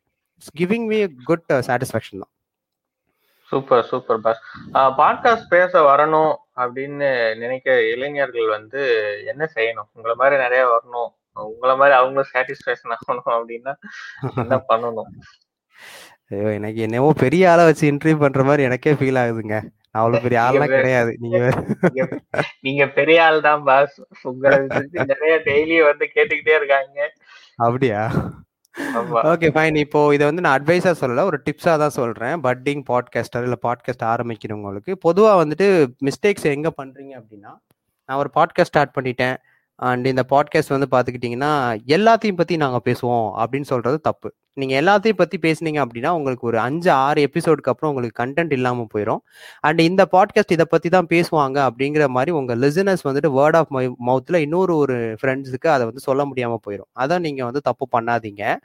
ஒரு பாட்காஸ்ட் நீங்கள் சூஸ் பண்ணுறீங்கன்னா அது வந்துட்டு எதை பற்றி சொல்ல போகுது அப்படிங்கிற ஒரு ஒரு கான்செப்டை வந்து நீங்கள் நல்லா யோசிச்சிடணும் செல்ஃப் எக்ஸ்பிளனேட்டரியாக இருக்கிறது இஸ் மச் குட் இப்போ வந்து பார்த்துக்கிட்டிங்கன்னா செக்ஸ் எஜுகேஷன் இது வந்து செக்ஸ் செல்ஃப் எக்ஸ்பிளனேட்ரி நீங்கள் செக்ஸ் எஜுகேஷன் தமிழ் அப்படிங்கிற ஒரு பாட்காஸ்ட் கேட்டேன்னு சொன்னீங்கன்னாவே உங்களுக்கு தெரிஞ்சிடும் அவர் எதை பற்றி பேசுகிறாருன்னு அதை மாதிரி உங்களோட கண்டென்ட் வந்துட்டு நேரோவா இது மட்டும் இருந்ததுன்னா இட்ஸ் குட் இல்லை சம்டைம்ஸ் அதை தாண்டி நீங்கள் பேசுறீங்கன்னா ஒரு ரெண்டு எபிசோட்ஸ் வந்துட்டு ஒரு ஸ்பெஷல் எபிசோட் மாதிரி நீங்கள் போடலாம். மற்றபடி ஒரு டாபிக் எடுத்துக்கோங்க. அந்த டாபிக்ஸ்குள்ள நிறைய சப்ஜெக்ட் வந்துட்டு ஒர்க் பண்ணுங்க. அதே மாதிரி நீங்க எடுக்கிற சப்ஜெக்ட் வந்து உங்களோட செல்ஃப் இன்ட்ரெஸ்ட்டு உங்களோட ஹாபி உங்களோட உங்களோட ரொம்ப இன்ட்ரெஸ்டடான டாப்பிக்காக இருந்துச்சு அப்படின்னா அது வந்து பெரிய ஒரு நீங்கள் எஃபோர்ட் போடுற மாதிரி தெரியாது. ஏன்னா செக்ஸ் எஜுகேஷன் வந்துட்டு ஒரு எபிசோடுக்கு நான் ரீட் பண்ணுறேன்னா இட்ஸ் லேர்னிங் தான் எனக்கு. நாளை பின்ன நான் ஏதாவது ஒரு ஸ்கூல்ஸ் போய் நான் செஷன்ஸ் எடுக்க போகிறேன் அப்படின்னா இது எல்லாமே எனக்கு வந்துட்டு படித்து தெரிஞ்சுக்கிட்ட ஒரு விஷயம். எனக்கு ஹெல்ப் பண்ணும் குழந்தைங்க கிட்ட பேசும்போதோ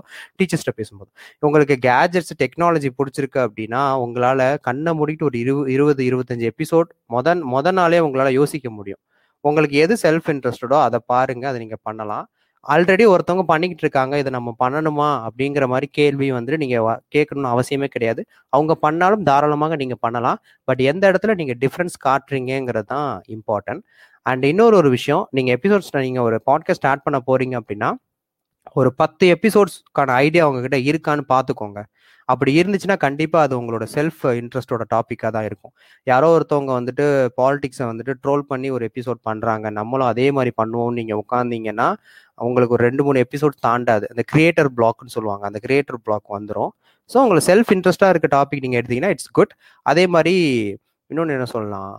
நிறையா டெடிக்கேஷன் பண்ணி ஒர்க் பண்ணுற மாதிரி இருக்கும். நீங்கள் ஒர்க் நீங்கள் ஏதாவது வேலை பார்த்துக்கிட்டே நீங்கள் பண்ணுறீங்கன்னா இதுக்கான டைம் நீங்கள் ஒதுக்குற மாதிரி இருக்கும்.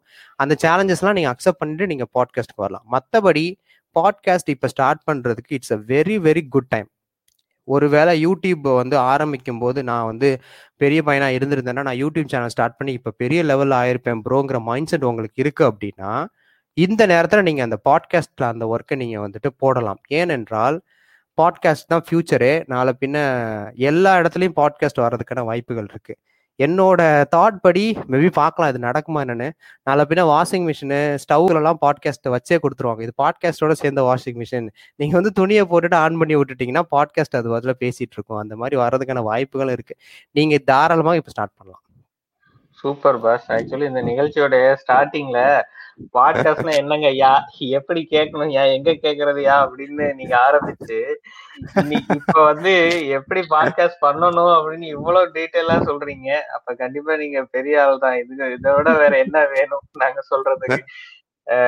நேர்களே நீங்க வந்து கேட்டுட்டு இருக்கிறது விஜே விஎன் பாட்காஸ்ட் நம்ம ஸ்பெஷல் ஷோல பேசிட்டு இருக்கோம் யார்கிட்ட பேசிட்டு இருக்கோம் அப்படின்னா தமிழ் செக்ஸ் எஜுகேஷன் தமிழ் தமிழ்ல number one sex education podcast அவர்கிட்ட தான் பேசிட்டு இருக்கோம் தொடர்ந்து பேசுவோம்.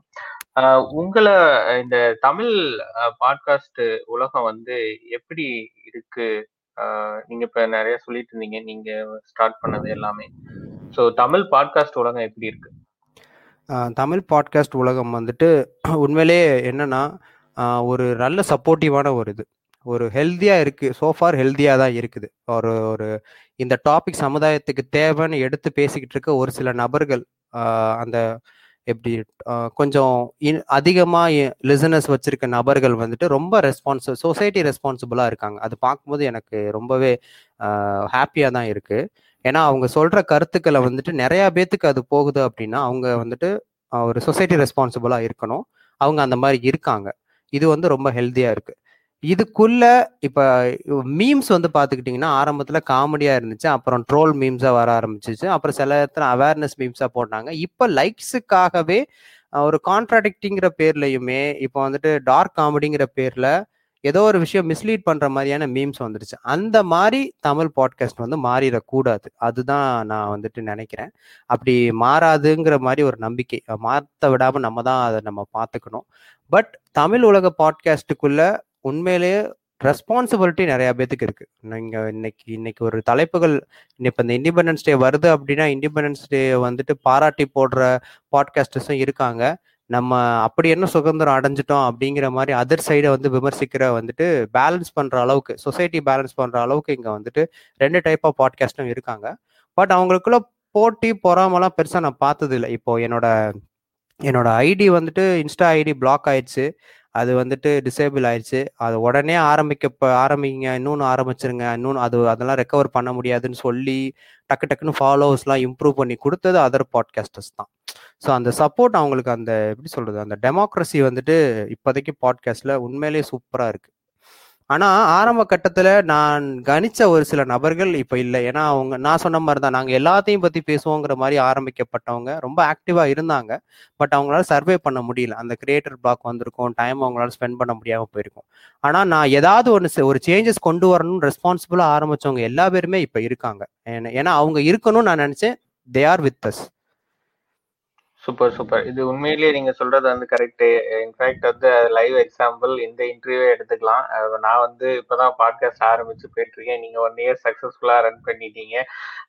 வந்து நான் கேட்டேன் அப்படிங்கறத உடனே நீங்க வந்து ரெஸ்பான்ஸ் பண்ணி சொன்னீங்க. இன்ஃபேக்ட் உங்களை கிளப் ஹவுஸ்லயும் நான் பார்த்துருக்கோம். நீங்க வந்து நிறைய இடத்துல வந்து ஸ்டார்டிங் நிறைய பேத்துக்கு வந்து அந்த டவுட் எல்லாம் கிளியர் பண்ணிட்டு இருந்தீங்க. ஸோ தமிழ் பாட்காஸ்ட் உலகம் வந்து சரியான பாதையில் போயிட்டு இருக்கு ஆரோக்கியமா இருக்கு அப்படின்னு ஆமா ப்ரோ ஆனா கிளப் ஹவுஸ் ரொம்ப அடிக்டடா எனக்கு ஒரு ரெண்டு மணி நேரம் அதுல வேஸ்ட் பண்ற மாதிரி தோணிருச்சு. அதனாலதான் நான் அதை அன்இன்ஸ்டால் பண்ணி வெளில வந்துட்டேன். நான் யோசிச்சேன் ஒன் ஹவர் டூ ஹவர்ஸ்க்கு மேல உட்காந்துருக்க நேரத்துல இந்நேரம் நம்ம ஒரு எபிசோட போட்டிருக்கலாமேடா அப்படின்னு தோணிருச்சு.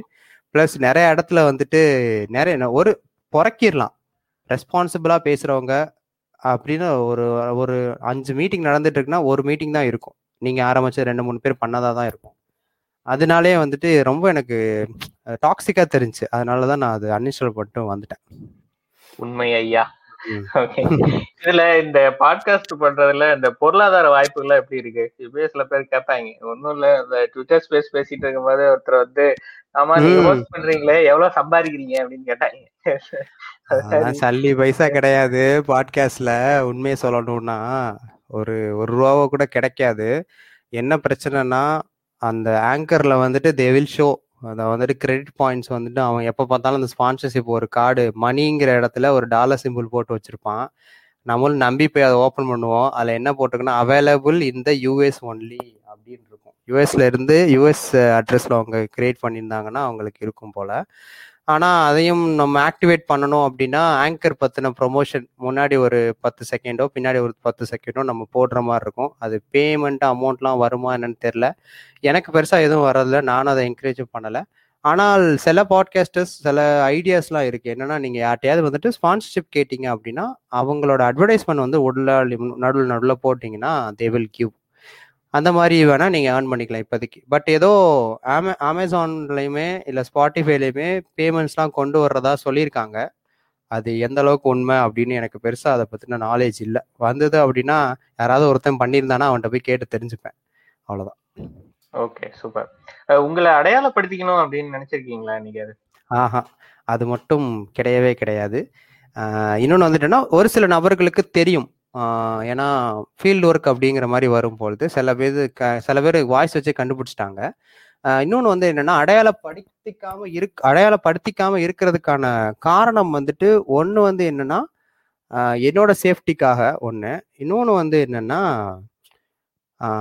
அவங்க என்கிட்ட டிஸ்க்ளோஸ் பண்ணுற விஷயங்கள் நான் யாரோ ஒருத்தன் அவனுக்கு வாய்ஸ் மட்டும்தான் இருக்கு. அவன் நம்மளை ஜட்ஜ் பண்ண மாட்டான். கரெக்டான பதில் சொல்லுவான். நீங்க ஏன் அப்படி பண்ணீங்க? நீங்க இப்படி பண்ணிருக்கணும். ஏங்க இந்த வயசுல இப்படி பண்ணலாமாங்க? பொண்ணா இருந்துட்டு இப்படி பண்றீங்களே. இந்த மாதிரியான ஜட்மெண்டல் வாய்ஸ் வந்துட்டு இவன் கொடுக்க மாட்டான். ஏன்னா இவன் யாருன்னு எனக்கு தெரியாதுங்கிற நம்பிக்கையில தான் அவங்க எல்லாத்தையும் என்கிட்ட டிஸ்க்ளோஸ் பண்றாங்க. நாளைக்கே நான் யாரோ நான் எந்த யாரை சார்ந்தவன் எதை எப்படி இருப்பேங்கிறது அவங்களுக்கு தெரிஞ்சிருச்சு அப்படின்னா அந்த டிஸ்க்ளோஸ் பண்றதை வந்து அவங்க குறைச்சிப்பாங்க. நான் எதுக்காக இதை ஸ்டார்ட் பண்ணனோ அதோட குறிக்கோள் நான் அச்சீவ் பண்ண முடியாம போயிடும் ஸோ அவங்களோ அவங்களோட பிரச்சனைகளை கேட்குறவனுக்கு காதும் வாய்ஸும் இருந்தால் போதும். முகம்லாம் காட்ட வேணாம்னு நான் நினைக்கிறேன். ஸோ நான் யாருங்கிற ஐடென்டிட்டியும் பெருசாக காட்டிக்க விரும்பலை. அது தேவையில்லைன்னு தான் நான் நினைக்கிறேன். சூப்பர் பஸ் நம்பிக்கை. அதுதானே எல்லாம். அதுதானே எல்லாம். அவ்வளவுதான். ஓகே உங்களோட எதிர்கால திட்டம் என்ன பஸ் இந்த ஒன் இயர் ஆன பிறகுமே இப்போ நானும் ஜானும் என்ன பிளான் பண்ணியிருந்தோம்னா இதை வந்து ஏன் டீச்சிங் இன்ஸ்டியூட்டாக மாற்றக்கூடாது அப்படிங்கிற ஒரு பிளானு ஒரு ஜூம் ஜூம் மீட்டிங்லையோ ஒரு கூகுள் மீட்டிங்லையோ ஒரு one hour two hour sessions மாதிரி நம்ம ஏன் எடுக்கக்கூடாது அப்படிங்கிற ஒரு பிளான்ஸ் இருந்தது. அது மேபி எக்ஸ் எக்ஸிக்யூட் பண்ணலாங்கிற மாதிரி யோசிச்சுட்டு இருந்தோம். அது பிளான் போட்டுட்டு soon we will execute like ஒரு பே ஒரு பே செஷனும் அந்த பேமெண்ட் வந்துட்டு யூஸ்வலாக நாங்கள் பண்ணுற சோஷியல் சர்வீஸ்க்கு அதை கொடுத்துருவோம். அது எத்தனை பர்சன்டேஜ் கொடுக்க போகிறோம் டுவெண்ட்டி பர்சன்டேஜ் எயிட்டி பர்சன்டேஜில் எப்படி நாங்கள் பிரித்து கொடுக்க போகிறோங்கிற மாதிரி அந்த பேமெண்ட் மாடியூல் எல்லாமே ரெடி பண்ண பிறகு ஒரு ஜூம் ஒரு ஜூம் கால் செஷனோ ஒரு இத்தனை பார்ட்டிசிபேஷன் நீங்கள் வரலாம். வி வில் டீச் அபவுட் உங்கள் குழந்தைங்களுக்கு செக்ஸ் எஜுகேஷன் எப்படி டீச் பண்ணணுங்கிறத நாங்கள் சிம்பிளிஃபைடாக சொல்லி தரோங்கிற மாதிரி ஒரு ஒன் ஹவர் செஷன் அது பேமெண்ட் செஷனாக தான் யூஸ்வலாகவே இருக்கும். அது ஏன் காரணம் அப்படின்னா காசு கொடுத்து அவங்க கற்றுக்க வந்தாங்கன்னா அவங்களோட இம்பார்ட்டன்ஸ் அது ஒன்று புரியும். ப்ளஸ் நம்ம டைம் ஸ்பெண்ட் பண்ணுறோம் பட் எனிவே நமக்கு வர்ற அந்த இன்கம் வந்துட்டு யூஸ்வலாக கண்டிப்பாக நான் பண்ணுற சோஷியல் ஒர்க்குக்கு தான் சர்டன் பர்சன்டேஜ் நான் கொடுத்துருவேன். அந்த மாதிரி தான் நாங்கள் பண்ணலான்னு ஐடியா பண்ணியிருக்கோம். இது வந்து ஜீரோ லெவலில் தான் இருக்குது பக்காவாக பிளான் போட்டுட்டு we will soon execute super super. நல்லா பண்ணுங்க. இன்ஃபேக்ட் உங்களுக்கு அமௌண்ட் கொடுக்கலாம். தாராளமா கொடுக்கலாம். நீங்க ஸ்பெண்ட் பண்ற டைமுக்கு அந்த கண்டென்ட்டுக்கு அது அவங்க உங்களுக்கு கொடுக்குற அந்த சோசியல் இதுதான். அப்படிதான் வந்து அதை பார்க்கணும். இது உலகம் ஃபுல்லா இது எல்லாம் பண்ணிட்டு தான் இருக்காங்க. ஸோ இந்த மாதிரி வந்து புதுசு கிடையாது. ஓகே அடுத்த கேள்வி என்ன கேட்கணும்னு நினைச்சுன்னா இப்ப நீங்க பாட்காஸ்ட்ல பேச வந்துட்டீங்க. ஓகே நிறைய டாபிக் எல்லாம் பேசிட்டீங்க. ஸோ நீங்க நினைச்சதை வந்து அச்சீவ் பண்ணிட்டீங்களா? அப்ரிசியேஷன் மூலியமாக வந்துட்டு நான் அச்சீவ் பண்ணிட்டேன். சேஞ்சஸ் மூலியமாக அங்கங்கே தான் நான் அச்சீவ் பண்ணியிருக்கேன். ஏன்னா என்னோட டார்கெட் ஆடியன்ஸ் யார் அப்படின்னா அப்ரிஷியேட் பண்ணுறவங்க என்னோட டார்கெட் ஆடியன்ஸ் கிடையாது. தே ஆர் கெட்டிங் இன்ஸ்பைர்ட் அவ்வளோதான் ஏன்னா அதை அக்செப்ட் பண்ணிக்கிட்டனால தான் அவனால் அப்ரிஷியேட் பண்ணவே முடியுது. என் கூட கான்ட்ராடிக்டாக இருக்க ஒரு சில நபர்கள் தான் வந்துட்டு என்னோட டார்கெட் ஆடியன்ஸே அவங்க வந்து என்கிட்ட வந்து சண்டை சண்டை போட வந்தாலுமே என்னை திட்டுறதுக்காக வந்தாலுமே நான் பொறுமையாக தான் அவங்களுக்கு நான் பதில் சொல்லுவேன். ஏன்னா அவன் தான் என்னோட டார்கெட் ஆடியன்ஸாக இருக்கும்போது தான் அவனை நான் ஹர்ட் பண்ணிடக்கூடாது. எப்படி சொல்லலாம்னா ஒரு வாத்தியார் கோவப்பட்டார்னா இந்த லாஸ்ட் பெஞ்சில் இருக்க பசங்க படிக்காமல் போயிடுவாங்க அந்த மாதிரி கணக்காக நான் அதை பார்க்குறேன். இன்னும் நான் அச்சீவ் பண்ணலை. என்னோட டார்கெட் ஆடியன்ஸை நான் வந்து ரீச் பண்ணணும். அது அந்த என்னோட டார்கெட் ஆடியன்ஸுக்கு இந்த எபிசோட் போயிருதா? அவன் பொறுமையாக இதை கேட்குறானா அப்படிங்கிற மாதிரி. ஏன்னா இப்போ அதர் பாட்காஸ்டர்ஸ் மாதிரி அவங்கள திட்டி அவங்கள கேலி பண்ணி இந்த கண்டென்ட் நான் எடுத்துட்டு போயிருந்தேன்னா அவன் அவனுக்கு கோவம் வந்துடும் நான் சொன்ன அந்த கருத்து அவனுக்கு போகாம போயிடும் அதனால தான் நான் திட்டாம ரொம்ப பொறுமையா கேஷுவலா சொல்றதுக்கான காரணம் என்னன்னா இது உனக்கான கண்டென்ட் நீ கொஞ்சம் பொறுமையா பார்க்கணுங்கிறதுக்காக தான். ஸோ அது நான் ரீச் பண்ணி நான் டார்கெட் ஆடியன்ஸை ரீச் பண்ணிட்டேன்னா எனக்கு இன்னும் தெரியல. அது என்னால் ஸ்கேல் பண்ண முடிஞ்ச அப்படின்னா அதுதான் எங்களோட அந்த அந்த ரீச் சூப்பர் சூப்பர் உங்க பாட்காஸ்ட் மூலியமா வந்து இந்த கல்வியாளர்கள் அப்புறம் மருத்துவர்கள் இந்த மீடியா பர்சன் அப்படின்னு யாராவது உங்களை வந்து தொடர்பு பண்ணிருக்காங்களா? இல்ல இந்த கார்ப்பரேட் அந்த மாதிரி யாரோ வேணாலும். ஒரு குழு இருக்காங்க. எங்க குழு ஒரு டாக்டர் மூணு குழு மூணு டாக்டர் இருக்காங்க. அவங்க வந்தாங்க வந்து ஃபர்ஸ்ட் என்னைய டாக்டர் நினைச்சுக்கிட்டாங்க. இல்லை டாக்டர்லாம் கிடையாது. வந்துட்டு ஒரு இன்ஜினியரிங் ஸ்டூடெண்ட்டு சோஷியல் ஒர்க்கராக இருக்கேன். என்னங்க சொல்கிறீங்க அப்படின்னாங்க. ஆமாம் அப்படின்னு சொல்லிட்டு அப்புறம் ஒரு டாக்டர் சிக்ஸ்டி நைன் ஒருத்தர் இருப்பார். அவரோட அக்கௌண்ட் வந்துட்டு ப்ரைவேட்டில் இருக்கும். அவர் கண்டென்ட் வேலிடாக போடுவாங்க. அவரும் வந்துட்டு காண்டாக்டில் இருக்கார். அவருக்கு நம்ம சப்ஜெக்ட் ஹெல்ப் பண்ணுறது நம்ம அவருக்கு சப்ஜெக்ட் ஹெல்ப் பண்ணுறது இன்னும் ரெண்டு டாக்டர்ஸ் இருக்காங்க. அது ஒன்று அப்புறம் ஒரு தடவை இன்டர்ன்ஷிப் பண்ணுறதுக்காக ஒரு கேர்ள் வந்து அவங்களோட இன்டர்ன்ஷிப் செக்ஸ் எஜுகேஷன் ரிலவெண்ட்டாக பண்ணுறதா சொல்லிட்டு என்ன மாதிரி டாபிக்ஸ் நான் எடு சர்வே கொஷின்ஸ் அவங்க ப்ரிப்பேர் பண்ணியிருந்தாங்க. இந்த சர்வே நான் எடுக்க போகிறேன் எனக்கு ஹெல்ப் பண்ணுங்கன்னு. அந்த சர்வே வந்துட்டு நாலேஜ் சப்போர்ட் நான் கொடுத்துருந்தேன்.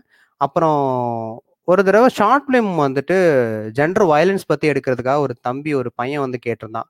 எனக்கு இது எப்படி எடுக்கணும்னு தெரியலன்னு ஒரு பெரிய ஸ்டோரி கொடுத்துட்டு இந்த ஸ்கிரிப்டை நீங்கள் படித்து சொல்லுங்கள் உங்களுக்கு புரியுதான்னு பாருங்க அப்படின்னா நல்லா இருந்துச்சு புரிஞ்சு ஒரு சில இடத்த கொஞ்சம் மாத்திக்கோங்க உங்களால முடிஞ்சதுன்னா மாத்திக்கோங்க அப்படிங்கிற மாதிரி நான் கமெண்ட் சொன்னேன்.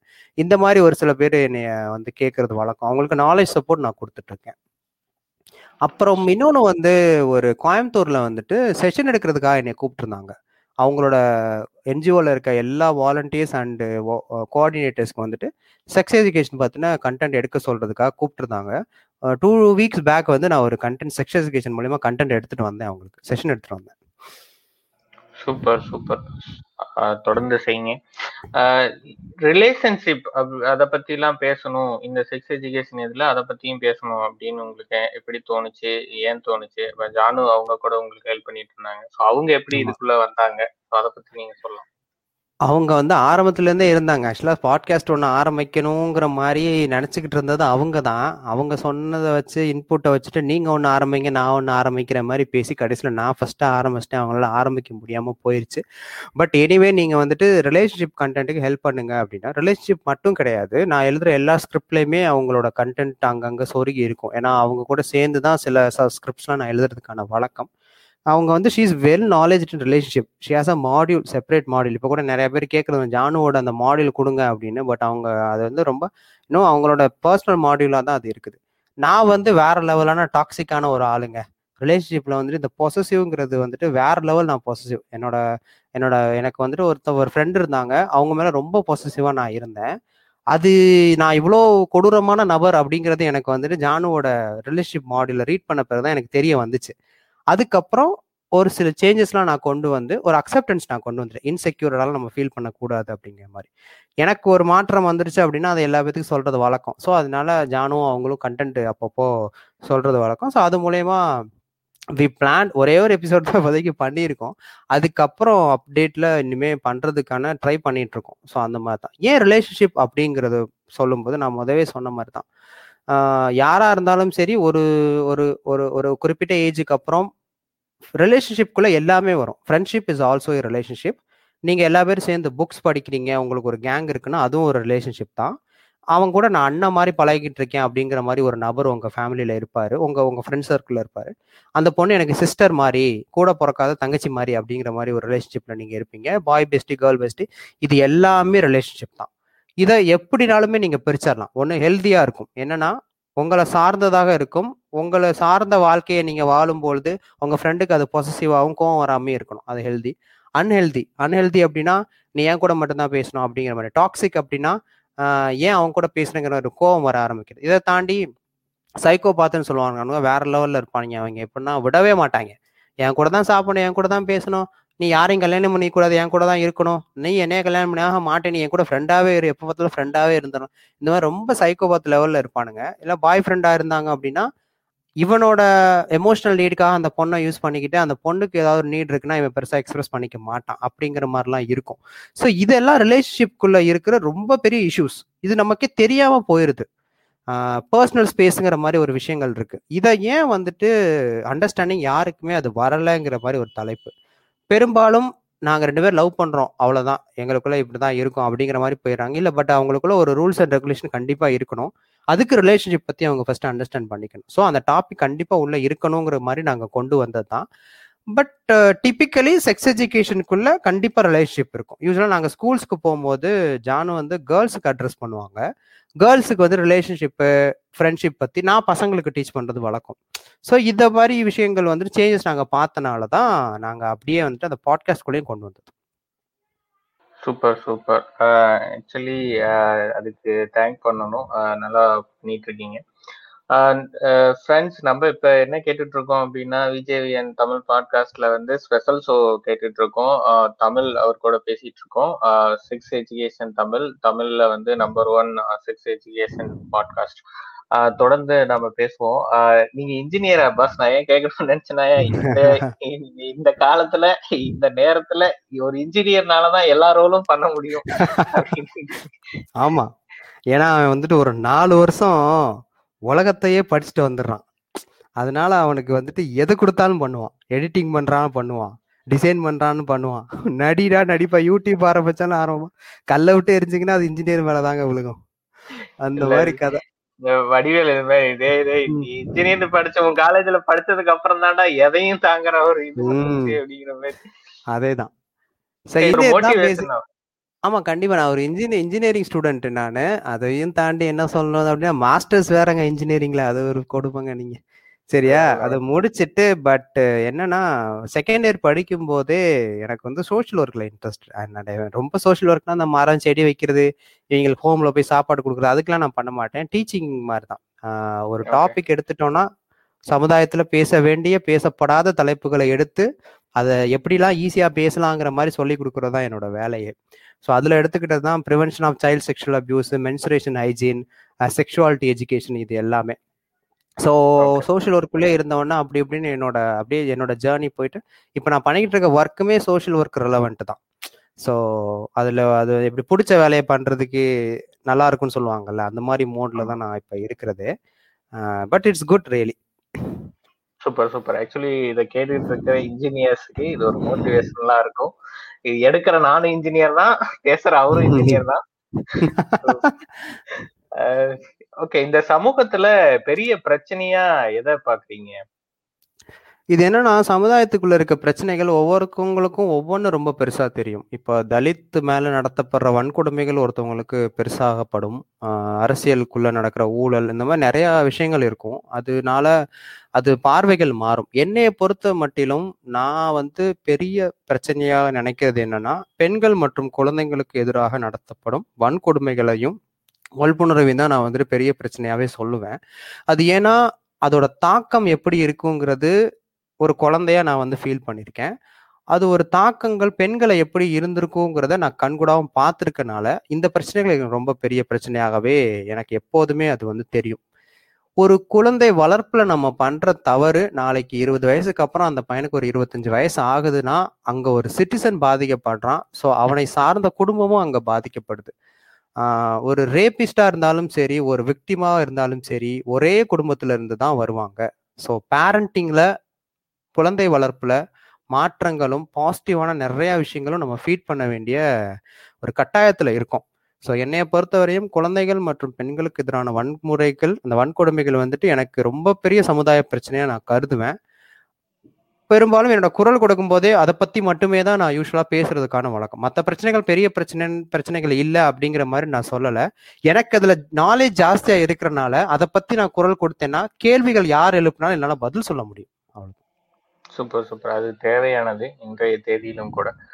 பாட்காஸ்ட்ல நீங்க சந்திச்ச மிகப்பெரிய சவால் அப்படின்னா என்ன சொல்றீங்க அப்புறம் வந்து இப்ப ஜானும் நீங்களும் வந்து பாட்காஸ்ட் பண்றீங்க. ஸோ இந்த நீங்க ஏதாவது சவால் பேஸ் பண்ணீங்களா? அவங்க ஏதாவது சவால் பேஸ் பண்ணிருக்கீங்களா?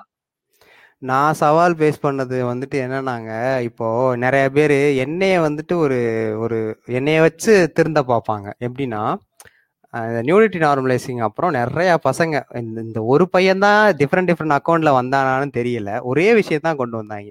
அண்ணே அண்ணே இங்க பாருங்கண்ணே. என்னதான் இருந்தாலும் இந்த மாதிரி ட்ரெஸ் எல்லாம் போட்டுக்கிட்டு ஒரு ஒரு நடிகை போட்டோ போட்டாங்கன்னா அரோசல் ஆகுது தானே அப்படின்னா தம்பி அரோசல் ஆகுறத பத்தி பிரச்சனை இல்லப்பா. It's up to your brain சரியா? அது நடக்குது அப்படின்னா நீங்க ஹெல்த்தியா இருக்கீங்கன்னு அர்த்தம். அதை நீங்க எப்படி வெளிப்படுத்துறீங்க?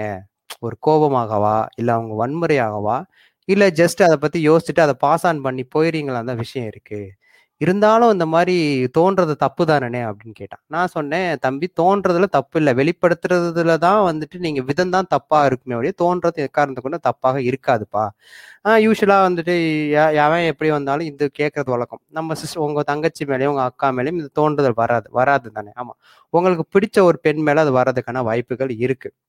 இல்லை அவங்க ஒரு அக்கா முறையில இருக்கவங்க மேல எனக்கு ஒரு தப்பான எண்ணம் வரும்பொழுது என்ன பண்ணுவீங்கன்னா நீங்க போய் உடனே அந்த அக்கா கிட்ட போய் பேசியிருக்கேன் அக்கா இந்த மாதிரி எப்படிக்கா இருக்கீங்க? என்னக்கா? அப்படின்னு பேசிட்டீங்கன்னா உங்களுக்கு அவங்கள பத்தின அந்த நாலேஜே போயிடும் சார் இந்த அக்கா இவ்வளோ நல்லவங்களா? அழகா நல்லா ஜோவிலா பேசுறாங்களே மாதிரி ஒரு அண்டர்ஸ்டாண்டிங் வந்துருச்சுன்னா உனக்கு அப்புறம் தப்பா தோணாது. பேசாத வரையே தான் உனக்கு அந்த பிரச்சனைகள் இருக்கும். அப்படிங்கிற மாதிரி சொல்லிக்கிட்டு இருக்கும்போது ஒரு சில பேர் என்கிட்ட என்ன இவங்க சமாதானமே ஆக மாட்டாங்க. வந்துட்டு டக்குன்னு ரெண்டு மூணு இன்ஸ்டாகிராம் போட்டோ எனக்கு அனுப்பிடுவாங்க. அது வந்துட்டு ஒரு கில்மாவா இருக்கும் அந்த போட்டோ அனுப்பிட்டு தமிழ் ப்ரோ இதை பார்த்தோன்னே உங்களுக்கு மூட் ஆகுதான்னு கேட்பாங்க. டேய் ஏன்னடா ஏன்ட்ட கேட்குற? அப்படின்னு. உங்களுக்கு ஆகுதா இல்லையா? சொல்லுங்க. தம்பி நான் ஒரு அஞ்சு ஆறு வருஷமா இதுலயே இருக்கிறேன். எனக்கு இதெல்லாம் ஒரு பெரிய மேட்ரே கிடையாதுப்பா. நான் அடுத்த வேலையை பார்க்க போயிடுவேன் நீ என்னைய வச்சு முத நீ வந்து என்னைய ஒரு ஊண்டுகோலா நீ எடுத்துக்காத.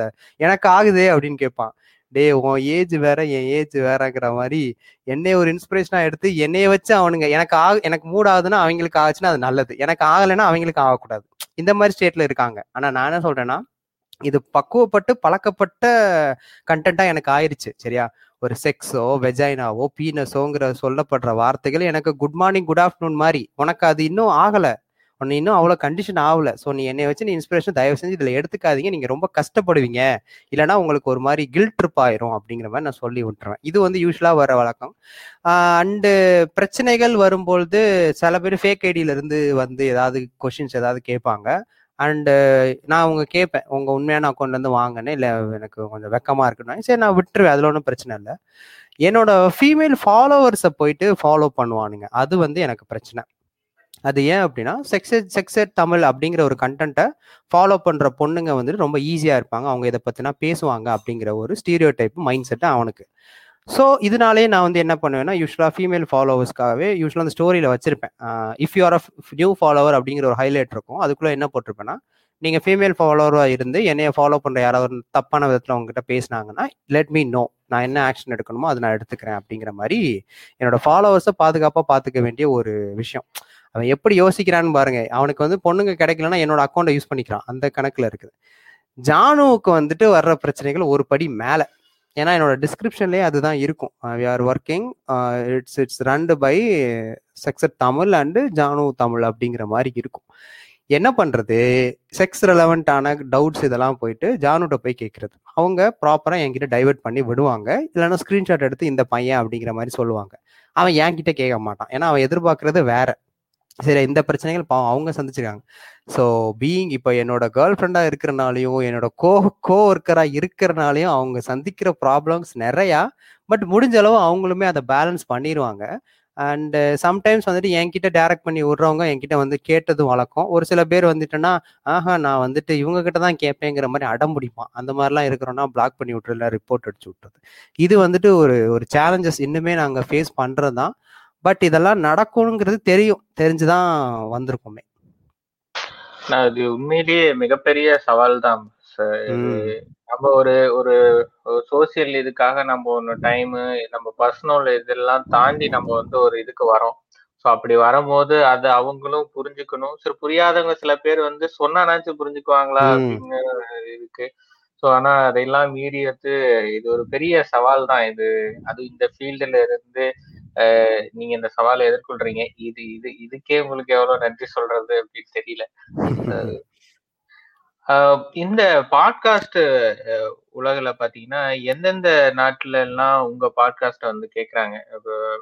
வேர்ல்டுல டிஃப்ரெண்ட் டிஃப்ரெண்ட் பிளேஸ்ல இந்த பாட்காஸ்ட் கேட்பாங்க. தமிழர்கள் இல்லாத நாடுகளே இல்ல அப்படின்னு சொல்லலாம். ஆமா. ஆக்சுவலாக வந்துட்டு இப்போ என்னோட இது அனாலிட்டிக்ஸ் வச்சிருக்கேன். அதை பார்த்து நான் சொல்கிறேன் மேக்ஸிமம் வந்து பார்த்துக்கிட்டிங்கன்னா என்னோடது கேட்குறது இந்தியாவில் நைன்டி ஃபோர் பர்சன்டேஜ் கேட்குறாங்க அந்த இந்தியாவோட அனாலிட்டிக்ஸ்குள்ளே போனோம் அப்படின்னா எயிட்டி ஒன் பர்சன்டேஜ் தமிழ்நாட்டில் எயிட் பர்சன்டேஜ் கர்நாடகா தெலுங்கானா அதுக்கப்புறம் கேரளாங்கிற மாதிரி எல்லாமே ஒன் ஒன் பர்சன்டேஜாக போகுது. ஸோ இதை தாண்டி கண்ட்ரீஸோட அனாலிட்டிக்ஸ் நம்ம பார்த்தோம்னா இட்ஸ் கம்ஸ் அண்டர் இந்தியாவுக்கு அப்புறம் யூஎஸ்ஏல கேட்குறாங்க ஃபைவ் பர்சன்டேஜ் கேட்குறாங்க அதுக்கப்புறம் அரப் நாட்டில் வந்துட்டு ஒரு டூ பர்சன்டேஜ் கேட்குறாங்க அண்ட் சிங்கப்பூர் மலேசியா ஸ்ரீலங்காவில் கேட்குறாங்க கனடா ஜெர்மனில் வந்துட்டு ஒன் ஒன் பர்சன்டேஜ் கேட்குறாங்க அண்டு அப்புறம் எல்லாமே நேபாள் ஜப்பான்ங்கிற மாதிரி எல்லாத்துலேயுமே ஒன் ஒன் பர்சன்டேஜ் வந்துட்டு ஸ்ப்ளிட் ஆயிருக்கு. அவ்வளோதான் ஓகே பாஸ் ஆக்சுவலி எல்லா எல்லா நாடுகள்லயும் தமிழர்கள் இருக்காங்க. எல்லாருமே வந்து கேட்டுட்டு தான் இருப்பாங்க. ஸோ எந்த வயதினர் வந்து அதிகமாக உங்க பாட்காஸ்ட் கேட்குறாங்க அந்த டேட்டா ஸோ என்னோட மே பேஸ் பேசிக்காக நான் போடுறது எல்லாமே கண்டென்ட் எக்ஸ்பிளிசிட்னால எயிட்டீன் ப்ளஸ் தான் நான் வச்சுருப்பேன். ஸோ யூஸ்வலாக என்னோட அதிகப்படியாக கேட்குறது வந்து forty six percentage eighteen to twenty two percent twenty two ஏஜில் இருக்கவங்க.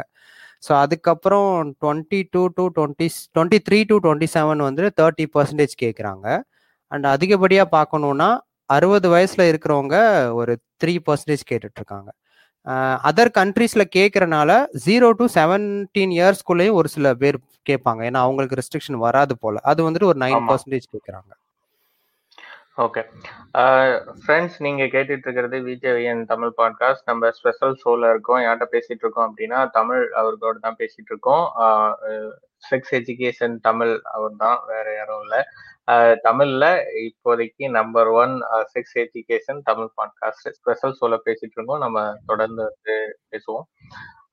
உங்களுடைய உழைப்பிற்கு வந்து யாராவது பொருளாதார உதவி செய்ய முன்வந்தார்களா? ஏன்னா நீங்க ஒரு பெரிய எஃபர்ட் போட்டு பண்றீங்க. சவால்கள்லாம் நிறைய ஃபேஸ் பண்ணி பண்றீங்க. Six days work six days ஒர்க்ல வந்து நீங்க பண்றது வந்து பெரிய விஷயம் தான் சம்டைம்ஸ் உங்களுக்கு சண்டேல கூட ஒர்க் இருக்கும். ஸோ அப்படிங்கும் போது உங்களுக்கு யாராவது பொருளாதார உதவி செய்ய முன் வந்தாங்களா? இல்ல நீங்களே கூட உங்களோட இதுல வந்து அந்த வெப்சைட் அந்த இதெல்லாம் போட்டிருக்கீங்களா? அந்த அக்கௌண்ட் டீட்டெயில் கொடுத்துட்டு விருப்பப்பட்ட உதவி செய்யலாம் அப்படிங்கிற மாதிரி எல்லாம் இல்ல அந்த மாதிரி நான் யாரும் இதுவரை கேட்டது கிடையாது. பட் எப்படி இது வந்து பேலன்ஸ் பண்றீங்கிற மாதிரி தான் கேட்டிருக்காங்க. இதுவரை யாரும் இந்த மாதிரி ஹெல் ஃபினான்ஷியல் ஹெல்ப் பண்ணலாமா அசிஸ்ட் பண்ணலாமாங்கிற மாதிரி கேட்டதில்லை. கேட்க வந்தாலுமே நான் பெரும்பாலும் வேணான்னு சொல்லிடுவேன் இல்லை நானே கூட போய் அப்ரோச்சும் பண்ண மாட்டேன். என்னன்னா அதோட அவங்களுக்கு தகுந்தாப்புல சில கண்டென்ட் ஃப்ளெக்சிபிள் ஆக்குற மாதிரி ஆயிருமோ அது அவங்களுக்கும் எனக்கு ஒரு தர்ம சங்கடமா ஆயிருமோங்கிற மாதிரி எனக்கு ஒரு பயம். அதனாலே பெருசா வேணாம். அது ஏன்னா யூஸ்வலாக சோஷியல் ஒர்க் இருந்துட்டு பர்சனலாக இந்த பாட்காஸ்ட் நான் பண்ணுறதுக்கான காரணமே என்னன்னா கண்டென்ட் ஃப்ரீடம்காக தான் சில டாபிக்ஸ் வந்துட்டு குரூப்பாக பண்ணுறோன்னா அந்த இடத்துல இது ஏன் நீங்கள் பேசணும்? வேண்டாம். நம்மளோட என்ஜிஓஸ்க்கு வந்துட்டு ஏதாவது தப்பாக ப்ரொஜெக்ட் பண்ணிடுவாங்கங்கிற மாதிரி இருக்கும். அந்த இண்டிபெண்டன்சி குறைஞ்சனால தான் நான் வந்து பாட்காஸ்ட் ஆரம்பித்தது மறுபடியும் வந்துட்டு அந்த ஃப்ளெக்சிபிலிட்டி ஆயிருமோ? அவங்க அமௌண்ட் கொடுத்துட்டு இந்த விஷயங்கள் கேட்டுட்டாங்கன்னா நமக்கு ஒரு கஷ்டமாக போயிடும் அதுதான். பட் ஒரு தடவை ஜாக்சன் துறை ஆர்ஜே ஜாக்சன் துறை வந்துட்டு ஒரு தடவை கண்டென்ட் நல்லா இருக்கு அப்படிங்கிற மாதிரி சொல்லிட்டு உங்களால் முடிஞ்சது அப்படின்னா எங்களோட பாட்காஸ்ட் டீம் அவங்க ஏதோ வச்சுருக்காங்க போல். அதில் வேணால் நீங்கள் வரீங்களா? ஃப்ரீலான்சராக ஃபஸ்ட்டு வாங்க. அதுக்கப்புறம் ஒரு பெய்டு மாதிரி நம்ம மாற்றிக்கலாங்கிற மாதிரி கேட்டாங்க. நான் சொன்னேன் நேஷனல் நான் ஆல்ரெடி ஒர்க் பண்ணிட்டு தான் இருக்கேன். எனக்கு டைம் இதில் இருக்காது அப்படிங்கிற மாதிரி சொன்னோம். மற்றபடி வேற யாரும் காண்டாக்ட் பண்ணது கிடையாது. அண்டு அதை தாண்டி நான் பயப்படுறது இது ஒன்று தான் கண்டென்ட் ஃப்ளெக்சிபிலிட்டி அவங்க எதிர்பார்த்துருவாங்களோ அப்படிங்கிறதுக்காக. ஓகே இப்ப நிறைய மேகசின்ஸ் இல்லைன்னா இந்த நியூஸ் பேப்பரு இந்த டிவி சேனல்ஸோடைய நியூஸ் பேப்பர் அவங்க வந்து உங்கள்கிட்ட வந்து ரைட்டிங்ஸ் அதெல்லாம் வந்து கேட்டா எழுதி தருவீங்களா?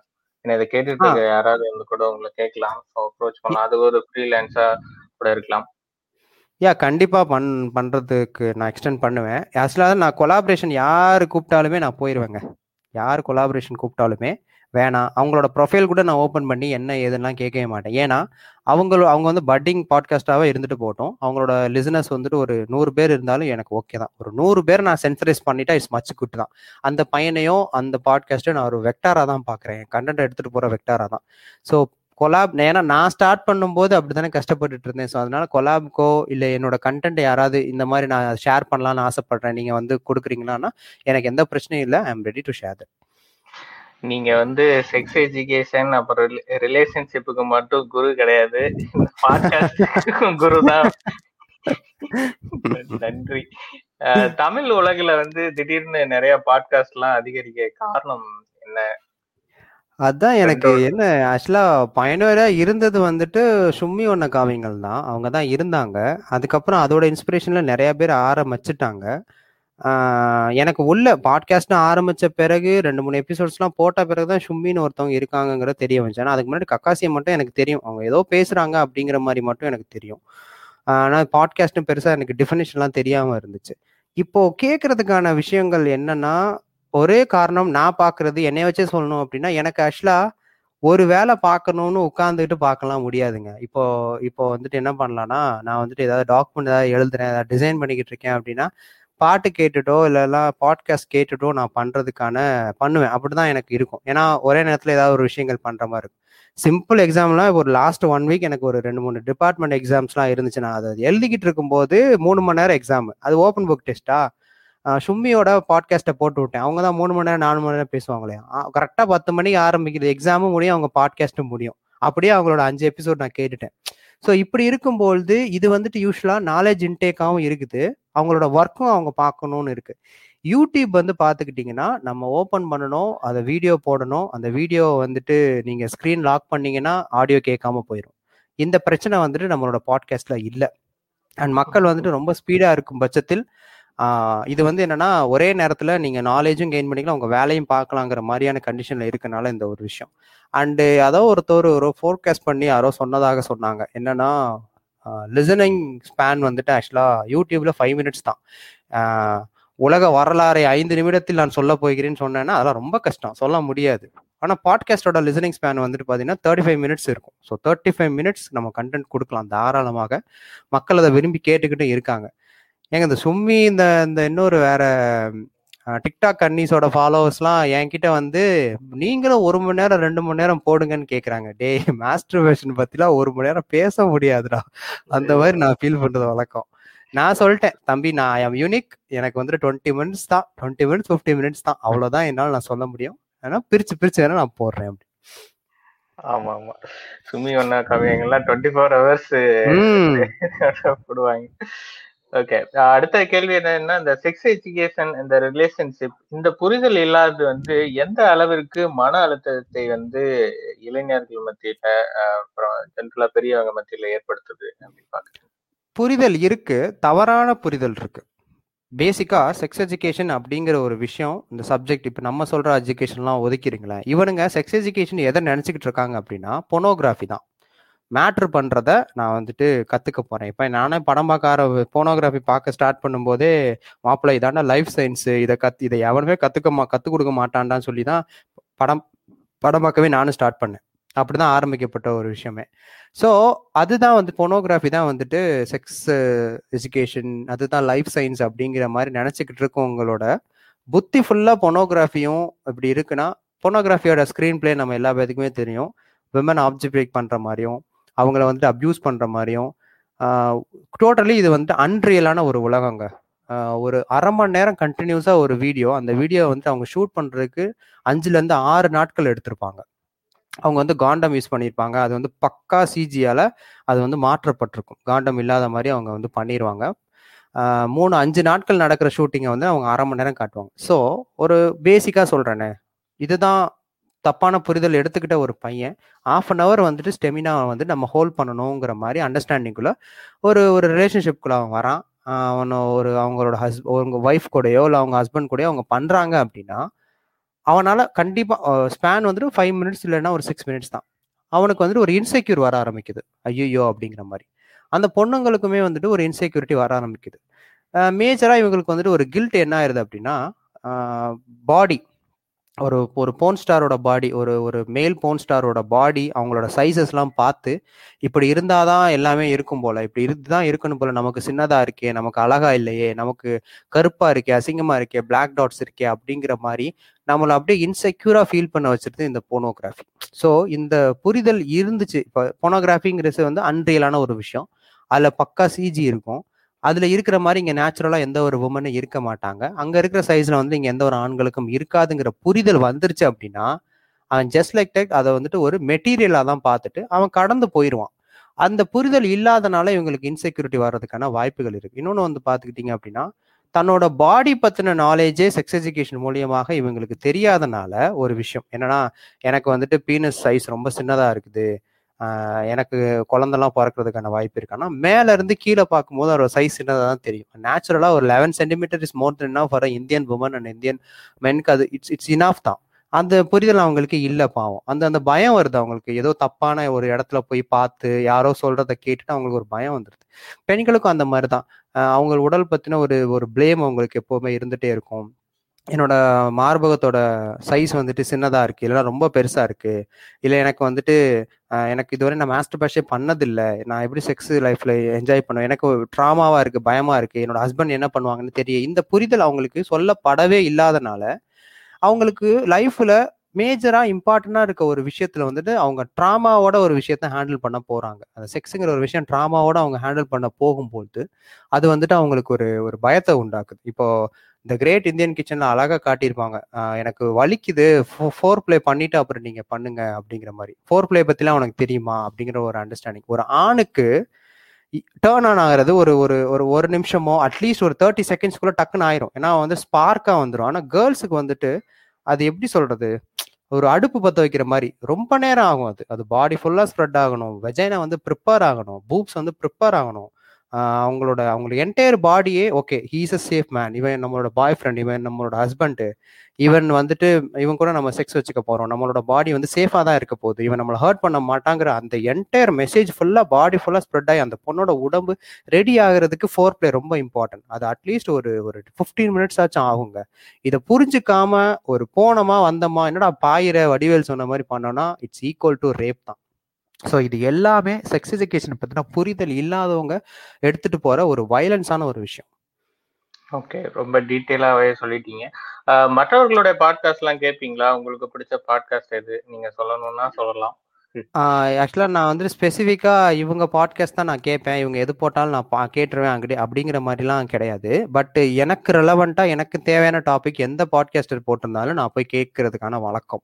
இப்போ நான் பார்க்குற சேஞ்சஸ் என்னன்னு பார்த்தீங்கன்னா எல்லா பாட்காஸ்ட்லையுமே யூஸ்வலாக sex sex education sex workers abusers harassment இந்த மாதிரி ஒவ்வொரு அந்த ஜென்டர் பேஸ்டு வயலன்ஸ்க்கான டாபிக்ஸ் அவங்கவுங்க எடுத்து பேச ஆரம்பிக்கிறாங்க. உண்மையிலே எல்லா விதத்தையும் பேசுகிறாங்களே அப்படிங்கிற மாதிரி ஒரு நம்பிக்கை எனக்கு வருது.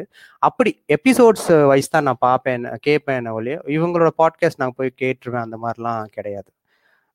எனக்கு ரெலவெண்ட்டாக content போட்டிருக்காங்கன்னா I will go and listen for show super super நம்ம நிறைவுக்கு வந்துட்டோம். நிறைவான கேள்வி என்ன அப்படின்னா நீங்க யாருக்காவது நன்றி சொல்லணும் அப்படின்னு நினைச்சிருந்தீங்க. இந்த உங்களோட ஒன் இயர் ஜேர்னில அப்படின்னா யாருக்கு நன்றி சொல்லணும்? ஓகே ஸோ நோ டவுட் நான் வந்துட்டு என்னோட கேர்ள் ஃப்ரெண்ட் ஜானுக்கு தான் நான் வந்துட்டு என்னோட ஹாப்பினஸ் அண்ட் என்னோட தேங்க்ஃபுல்னஸை வந்துட்டு எக்ஸ்டெண்ட் பண்ண விரும்புகிறேன் பிகாஸ் நான் வந்து ஒரு ஃபஸ்ட்டு செக்ஸட் ட்ரைலர் அப்படின்னு ஒன்று போடும்போது அவங்க எந்த எந்தூல் அவங்க இருந்தாங்களோ அடுத்தடுத்த எபிசோடில் இனிமேல் என்னோட ஃபஸ்ட்டு லெசனர் அவங்களா தான் இருப்பாங்க. இன்னும் கொஞ்சம் இம்ப்ரூவ் பண்ணணும். இது இந்த இது வந்து ப்ராப்பராக கன்வே ஆகலைன்னு சொல்கிற விதம். அது எனக்கு நான் வந்து ஒரு கேப் விட்டாலும் அதை புஷ் பண்ணி பண்ணுறது அண்டு ரிலேஷன்ஷிப்பில் வந்துட்டு அவங்களால ஸ்ட்ராங்காக இருக்காங்க. மற்ற கண்டென்ட்ல அவங்க ஸ்ட்ராங்காக இருக்காங்கன்னு பட்சத்தில் எனக்காக எனக்கு வரும்போது அவங்க ஹெல்ப் பண்ணுற விதம். டவுட் எனக்கு வந்தாலும் அவங்க எனக்கு சப்போர்ட் பண்ணுற விதம். ஸோ அவங்க இல்லைன்னா நான் வந்துட்டு இவ்வளோ தூரம் ரன் பண்ணி வந்திருப்பேனாங்கிறது டவுட் தான்.